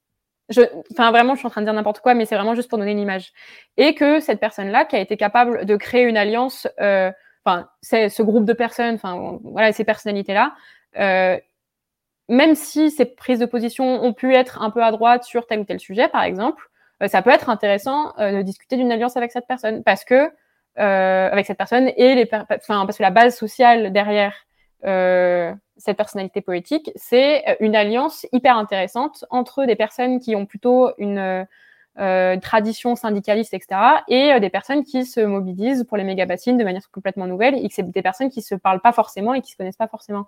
Et du coup, là, c'est hyper intéressant de réfléchir à, euh, enfin, à, à travailler avec cette personne, à travailler avec toutes les personnes qui sont mobilisées autour. Et même si cette personne a pu avoir des positions à droite, euh, ou y compris, on peut avoir des débats sur, je sais pas moi par exemple, ça va être une personne euh, qui euh, non, je sais pas, j'ai pas d'exemple, mais bref, une, des positions plutôt à droite ou plutôt réactionnaires sur certains sujets, mais parce que là, ça, ça, ça a un intérêt politique hyper, enfin, hyper important, tu vois. Donc, je pense que c'est plus sur ces questions-là. Après, sur savoir qui est la personnalité à droite, enfin, tu vois. Hmm, parce qu'on est trop premier degré. on est grave prime deuil, Manel et moi. est-ce que, mais, là, tu, tu décris un peu Jean Lassalle, tu vois Mais je sais pas si un jour Jean Lassalle, bon déjà non, je suis désolée, mais il, euh, il n'avait pas genre euh, problème de, de violence sexuelle, lui? C'est très probable. Il a beaucoup de problèmes. Hein. ouais, enfin, je, je marche sur des œufs. La je marche sur des œufs. problèmes en personne, tu vois. Mais, enfin, voilà, genre, bah, typiquement, euh, si, ah, si une personnalité comme, comme la salle, typiquement, je pense que elle, qu'une personnalité comme elles prennent du pouvoir euh, dans le rassemblement, dans la gauche radicale, je pense que ça pourrait potentiellement dégoûter un certain nombre de personnes. c'est toujours comme ça, en fait. Le chat, euh, c'est pas, pas une bonne chose, c'est pas une bonne très idée. Voilà, donc euh, en fait c'est toujours comme ça, genre qui en fait derrière une personne, en fait on s'en fout, enfin un dirigeant ou une dirigeante politique, c'est toujours genre des gens derrière. Et le fait de t'allier avec telle ou telle personne, c'est qui tu, avec qui tu t'allies de manière plus plus globale quoi. Et comment tu élargis ou non à gauche et dans la gauche euh, qui, se radicalise, qui est pas forcément radicale dès le début, mais qui se radicalise en s'alliant avec des gens avec qui, euh, à la base, il ne devrait pas forcément parler, quoi. Vous, vous pensez qu'aller chercher Marlène Schiappa, c'est impossible? Ah non, si, c'est possible. Je trouve que c'est une très bonne idée, même. C'est vraiment, je pense que c'est... L'idée du siècle. Un trait de génie que tu as là. non, moi, je serais, je serais hyper contente de parler d'elle, euh, parler avec elle de sa vie sexuelle et tout elle, non, mais elle, elle, écrit, elle a écrit des bouquins, non, sur sa vie sexuelle? Ouais, ouais. Euh, c'est pas sur sa vie sexuelle, c'est surtout sur euh, ses fantasmes. Euh, oui, enfin bon ouais, bref. Bruno Le Maire aussi, mais on va pas le chercher, lui, tu vois. Ouais, non, clairement, bref, c'est pas. Genre, je sais pas ce qu'elle apporte à la lutte féministe par rapport à d'autres femmes qui se mobilisent de manière bien plus courageuse et bien plus bien plus concrète, quoi, et y compris les bâtons dans les roues qu'elle a pu mettre à un certain nombre d'associations féministes euh, pendant qu'elle était à son mandat, quoi. Enfin, typiquement, moi, il y a des, des actes qu'elle a pu faire qui font que, bah, franchement, moi, personnellement, je ne me dirai jamais avec cette femme, quoi. Ouais, mais si elle s'est excusée. Euh, bah, en fait, c'est, c'est pas qu'une question d'excuse, c'est une question d'acte. Genre, qu'est-ce que tu fais concrètement, tu vois? Genre, euh... là, pour le coup, si elle, pleut... enfin, si elle s'excusait, ce serait un peu des armes de crocodile, tu vois? Genre. Euh... facile. Ouais, c'est ça. Enfin. Bah, surtout quand ou alors, faut une responsabilité politique, quoi. C'est ça. Ou alors vraiment. Choses. Ou alors vraiment va en première ligne et prends tous les coups, quoi. Si tu veux vraiment euh, faire amende honorable, euh, bah, vas-y jusqu'au bout, quoi. Non, parce que je rigole un petit peu, hein, je plaisante. Hein. Euh, mais, on rigole tous. On est un peu mais on rigole. mais, mais, mais, en fait, plus sérieusement, moi je pense qu'il y a vraiment un petit enjeu à essayer d'aller chercher, vous savez, là, toutes ceux qui se disent un peu la gauche de la Macronie, tous les gens qui se sont fait un peu broyer par système, tu vois, ils, croyaient un petit peu au début, ouais, ni de droite, ni de gauche, ils se retrouvent là-dedans, on leur donne des ordres, on les oblige à voter des trucs, et ça se trouve, ils sont sincères, ils se retrouvent dans un truc, ils sont, ils sont fait complètement emballer. Et en plus, il y en a déjà eu des, des transfuges, il y a eu euh, Mathieu Orphelin, euh, qui au final c'est plutôt pas si mal amendé et qui était pas le plus, le plus fou d'entre eux. Il y a eu euh, Villani, Cédric Villani, même si on a eu un petit peu de mal à... Enfin, c'était quand même pas simple, mais il est rentré dans la nupe et tout ça. Et est-ce que c'est pas possible d'aller en chercher d'autres? Est-ce c'est pas possible d'aller un petit peu gratouiller leur majorité? Ou alors, euh, ça y est, ils sont perdus pour la cause euh? Non, mais s'ils le font, c'est cool, mais c'est juste que je vais pas vers mon énergie essayer de les convaincre, quoi. Enfin, c'est pas, en tout cas, c'est pas vers eux que mon énergie va être dirigée. Mon énergie, elle va diriger vers euh, les quartiers populaires, vers les personnes qui se mobilisent au quotidien. Et après, si eux, ça les convainc et qu'ils ont envie de mettre leur énergie et leurs moyens à disposition du combat, bah tant mieux, mais on va pas leur donner une médaille pour ça, quoi. Je pense, enfin, je sais pas. ouais, pareil. J'ai un peu la flemme d'aller parler avec euh, tous les. Non, mais par contre, oui, ça peut, ça peut se jouer à ce genre de choses dans certaines situations, par contre. Euh, par exemple, sur les votes sur la, réforme des retraites, c'est vrai que ça s'est aussi joué au centre euh, avec euh, le groupe Aldio, etc.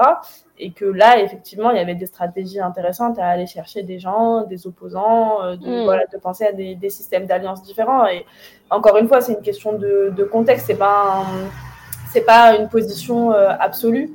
Euh, et euh, effectivement, il y a des moments euh, de crise tels que il peut y avoir, enfin, ce type de basculement peut être absolument crucial et des fois où c'est mm. pas crucial, où c'est c'est voilà, c'est anecdotique et puis ça, ne mérite pas son énergie. Pour l'instant, je ne enfin tout ce qui peut diviser la Macronie est bon à prendre et il faut l'intensifier de toute façon.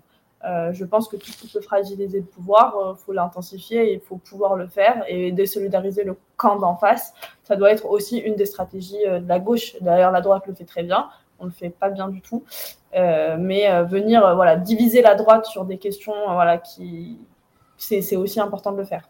Mmh. Ouais ouais, je suis d'accord que vous n'avez pas voulu jouer avec moi et qui on peut aller chercher euh, le plus à droite. J'en ai une dernière à vous proposer parce que je pense que c'est une sacrée prise de guerre. On pourra faire ce une autre fois, mais genre une, émission spéciale. Et on va défendre pourquoi est-ce qu'on doit aller chercher cette personne. En mode burger quiz et tout. Voilà. J'en ai une dernière et je suis sûr que ce serait incroyable si on arrivait à la ramener. Et je suis sûr que c'est presque possible. C'est Isabelle Balkany. Je vois pas c'est qui. c'est la ah. femme de Patrick Balkany. Ah, c'est un sacré numéro cette dame. Hein. Ouais, et, n'empêche que c'est la seule, euh, un peu, bon, elle est pas très connue non plus, mais un peu meuf de droite qui a défendu Naël sur les plateaux, euh, qui, a, qui, a, fait des tweets pour, euh, pour plein de trucs. Elle, elle, elle, elle met l'international sur Twitter. et elle est hyper énervée contre les conditions de détention des prisonniers, puisque son mari est allé en prison pendant de nombreux mois pour évidemment avoir bah détourné de l'argent. bah oui. Donc c'est quand même une bonne pourrie, mais en vrai, elle a des valeurs. Bah, en fait, je trouve ça pour, être un peu plus sérieux, moi je pense qu'il y a plein de gens de droite en France qui ont des valeurs qui sont extrêmement humanistes et en fait ils se rendent même pas compte qu'ils sont de gauche. C'est qu'en fait, je sais pas, il y, a des, y a des fantasmes, il y a des illusions qui, qui, les mènent à voter à droite, mais en fait, au fond de leur cœur, bah eux, ça les fait chier de voir des gens pauvres. Et ils, voudraient même presque un peu les aider, et même des fois, ils vont les aider dans des trucs caritatifs et tout ça, et tu comprends pas pourquoi, tout d'un coup, ils votent Sarkozy, tu vois. Ou euh, Macron, ou euh, Le Pen. Mais, mais, mais je pense que vraiment, qu'il y a un potentiel euh, humain. moi, je suis un peu pipou et tout, hein. mais je pense vraiment qu'il y a un gros potentiel humain chez énormément de gens. Tu donnes envie de te faire des câlins. non, mais oui. En fait, j'ai juste que je pense que effectivement, des gens qui votent à droite. Enfin, moi, c'est mon, c'est mon, c'est mon espoir euh, de, petite fille tout au fond de mon cœur. J'espère qu'un jour mes parents euh, ils arrêteront d'être à droite et ils voteront à gauche parce que je pense qu'ils n'ont pas du tout intérêt à ce que la droite reste au pouvoir et qu'ils ont intérêt au contraire à ce qu'il y ait est-ce que, euh, est-ce que ce soit les travailleurs et les travailleuses qui décident de, enfin, qui prennent, qui prennent le pouvoir. Mais je pense que le fait de savoir si une personne qui vote à droite ou non, euh, enfin, retourne sa veste, ou, enfin, retourne sa veste, genre, décide au final de, de, de prendre le parti euh, des travailleurs ou des et des travailleuses, euh, ça se décide surtout au moment où il y a les, des vraies questions politiques de fond qui se posent et où du coup, bah, faut que tu te positionnes, il faut que tu tranche euh, ton débat ton débat interne, ton débat avec euh, ton entourage, etc., etc. Donc, euh, genre typiquement, je sais pas moi, si il y a un moment, il y a un, un crime de masse qui est fait par la police dans trois ans, par exemple, mettons, bah, à un moment, il faut te positionner sur et que du coup il y a des émeutes, il y a des mobilisations, il y a des revendications de bah, de euh, destitution du gouvernement, etc., etc. Bah, à un moment, il faut te positionner dans ce débat, tu vois. Et du coup, ben, si tu te positionnes contre la mobilisation populaire, ah, à un moment, ben, on peut pas te repêcher, quoi. T'es perdu, c'est triste, mais c'est comme ça, c'est la vie, et t'es pas dans le bon camp, quoi. Enfin, en tout cas, t'es pas dans le nôtre. Euh... Donc voilà, je pense que c'est à des, à des moments, euh, il y a des moments de vérité, quoi, où tu dois prendre euh, parti. Et bah, si tu le fais pas, euh, ce sera à toi contre toi-même sur ton lit de mort, quoi. Mais c'est, c'est, c'est comme ça. D'accord. Lénine Calvoy nous dit effectivement la croyance dans le fait qu'il n'y a que le capitalisme qui marche. Effectivement, effectivement, le poids du système euh, est, quand même terrible. Euh. Le rationalisme. Euh. Ouais, puis la peur d'en changer aussi. Parce que tu dis, mm. j'ai un certain confort aujourd'hui, si on en change, est-ce que ce sera le même hein? Ouais, c'est clair. Bah, c'est de là que vient le, les, les, les, positionnements réactionnaires, quoi. Le fait de, vous, de perdre ce que, ce que tu as. Alors qu'on devrait bien leur montrer qu'on peut gagner beaucoup plus. Hein. y compris mm. humainement dans nos cœurs, bien sûr. Mm. Et dans nos pensées. Bon, bah écoutez, moi j'ai l'impression, si, si vous avez d'autres choses à dire, mais qu'on se dirige tranquillement vers la, vers la fin de ce live. C'était très agréable, merci beaucoup d'avoir été là. Aussi. Ouais, je suis contente. Il y a Au fur et à mesure des émissions, il y a de plus en plus de débats et tout. Enfin, c'est cool. On, progresse. On progresse, c'est vrai. Bon, je vous provoque un petit peu. Euh. Ouais, j'aime bien. Ah c'est marrant. Il y, a un ministre sur TF1 apparemment qui, qui va parler. Bon, Il y a qui? Un ministre. ah, j'ai compris Mimi, genre euh, Mimi, euh, Mimi Mati. Ah, d'accord. ok. Super. ok, ok. Du coup, juste un petit mot pour vous dire, bon, on ne sera pas là la semaine prochaine parce que euh, l'équipe Minerva slash No Révolution euh, se retrouve IRL euh, dans un endroit de tenue secret pour fomenter, pour conspirer bien sûr. On est une, on est une secte. Ouais, on aura des caps. Ça pas Non, oui. donc, donc, on sera malheureusement pas là la semaine prochaine, mais on revient, on revient le week-end d'après normalement. donc je regarde quand même, pas de bêtises. Normalement le week-end du 10, le 10 septembre on sera de retour, bien sûr, avec vous, j'espère. Euh, est-ce que, euh, est-ce que ça va déjà Vous avez passé une bonne, euh, un bon petit live, un bon fin de dimanche en notre compagnie, j'espère? Ouais. moi j'ai trop kiffé. J'espère que le live aussi. Aux gens de droite. On leur envoie un petit peu, un, petit peu d'amour, mine de rien. C'est ça. Tout à fait. Et, et voilà, est-ce que vous avez juste une petite recommandation culturelle à nous faire, Manel, Anaïs, là, pour si on s'ennuie un petit peu juste avant la rentrée alors, euh, moi, je veux bien. Euh, on est le dimanche 27 août et dans 4 jours, euh, il y a le live action de One Piece qui va sortir. je suis extrêmement faible. vraiment, je, suis extrêmement impatiente que le premier épisode sorte. Ce sera sur Netflix. Et ça a l'air vraiment très, très, très, très, très bien. Voilà, je vous invite tous à le regarder. voilà, c'est pas du tout une Enfin, pas du tout. C'est pas une, recommandation politique, mais quand même, euh, si vous n'avez jamais euh, lu, regardé, euh, peu importe euh, One Piece, et que j'espère la série live action vous donnera peut-être envie de, parcourir le média de base, c'est un manga à la base. Vous verrez qu'il y a quand même des toute une dimension géopolitique dans One Piece qui est quand même cool. Et moi, je trouve ça trop cool parce que c'est vraiment genre le manga libéral euh, par excellence. Et c'est trop intéressant euh, de voir euh, toute l'idéologie et toute, enfin tout le discours sur la liberté, l'amitié, etc., etc. tu peux tout faire, le pouvoir de la volonté et tout. C'est toujours très intéressant dans les mangas parce que bon, c'est toujours un peu le, le, sujet quoi, genre le pouvoir de l'amitié, le pouvoir de la volonté. Tu peux tout faire si tu te bats suffisamment pour le faire. Mais mais bref, c'est hyper intéressant. Il y a plein de contradictions dans ce manga et bref, il est il est drôle, il est cool, il est hyper bien pensé. Et du coup, le live action permettra à beaucoup plus de gens qui n'ont pas la foi de se taper les 1000 chapitres, euh, parce qu'il y en a beaucoup des chapitres, ça fait 25 ans que ce manga il existe. Ça permettra à plein de gens euh, de, de connaître ce manga. Et j'ai hâte de pouvoir en discuter avec mes proches qui n'ont jamais eu la foi de regarder le manga. Voilà. Très bien, formidable. Toi, Manel, tu as un truc à nous proposer? Alors, moi, c'est une lecture que je vais lire, que j'ai pas encore euh, lue. Euh, qui s'appelle euh, La résistance des bijoux. Euh, et en gros, c'est l'histoire d'une juive palestinienne. Enfin, ça revient un peu sur notre débat et tout, des, des, des chemins possibles entre l'histoire juive et l'histoire des, des, colonialismes euh, en, Afrique du Nord notamment. Et en fait, elle découvre qu'en fait, son père, il n'a pas du tout été naturalisé israélien comme il l'a dit toute sa vie, mais qu'en fait, c'était un juif euh, d'Oran euh, et qui, qui est en fait un descendant de bijoutier. Et en fait, elle part en fait de cette histoire de bijoux pour venir mettre en parallèle en fait le colonialisme français en Algérie et le sionisme en Palestine en partant du coup de, de, de, de voilà, de, ces bijoux et de l'histoire de ces bijoux. Euh, et donc du coup, elle vient questionner un peu cette identité euh, maghrébine et juive, euh, notamment en Afrique du Nord, et comment est-ce qu'on a divisé en gros le monde voilà, juif, arabe, berbère, etc. Et donc du coup, voilà, ça, ça, elle parle beaucoup d'impérialisme, voilà, c'est c'est une chercheuse. Euh, et donc, du coup, voilà, on m'a dit que c'était un livre passionnant euh, et qu'il fallait absolument le lire. Du coup, je vais le faire. Euh, et du coup, j'ai envie de, de, le découvrir et je vous fais du coup découvrir en même temps. Parce qu'on en a parlé déjà trois fois en deux semaines. de libraires qui l'ont lu et qui m'ont dit il faut vraiment que tu le lises. Du coup, j'ai dit bon, je vais vraiment le lire. Et du coup, voilà, c'est ma petite recommandation culturelle. Bah, la classe. Et surtout, je me sens extrêmement belle parce que moi, je découvre à 27 ans L'amour est dans le pré. Voilà, je trouve ça formidable. Ah Alors, je me de regarder le. En fait, je pense qu'on va faire comme toi maintenant, on va dire que des trucs de merde parce que. on est trop, beaucoup trop sérieux là. C'est vachement bien. Je suis sérieux, mais je regarde L'amour dans le pré. Et, euh, euh, du coup, je conseille The Voice. C'est bientôt la finale. Moi, je, découvre vraiment euh, tous ces trucs, donc voilà. C'est vraiment bien The Voice. On peut pleurer devant The Voice Kids. The Voice Kids. voilà. Bon.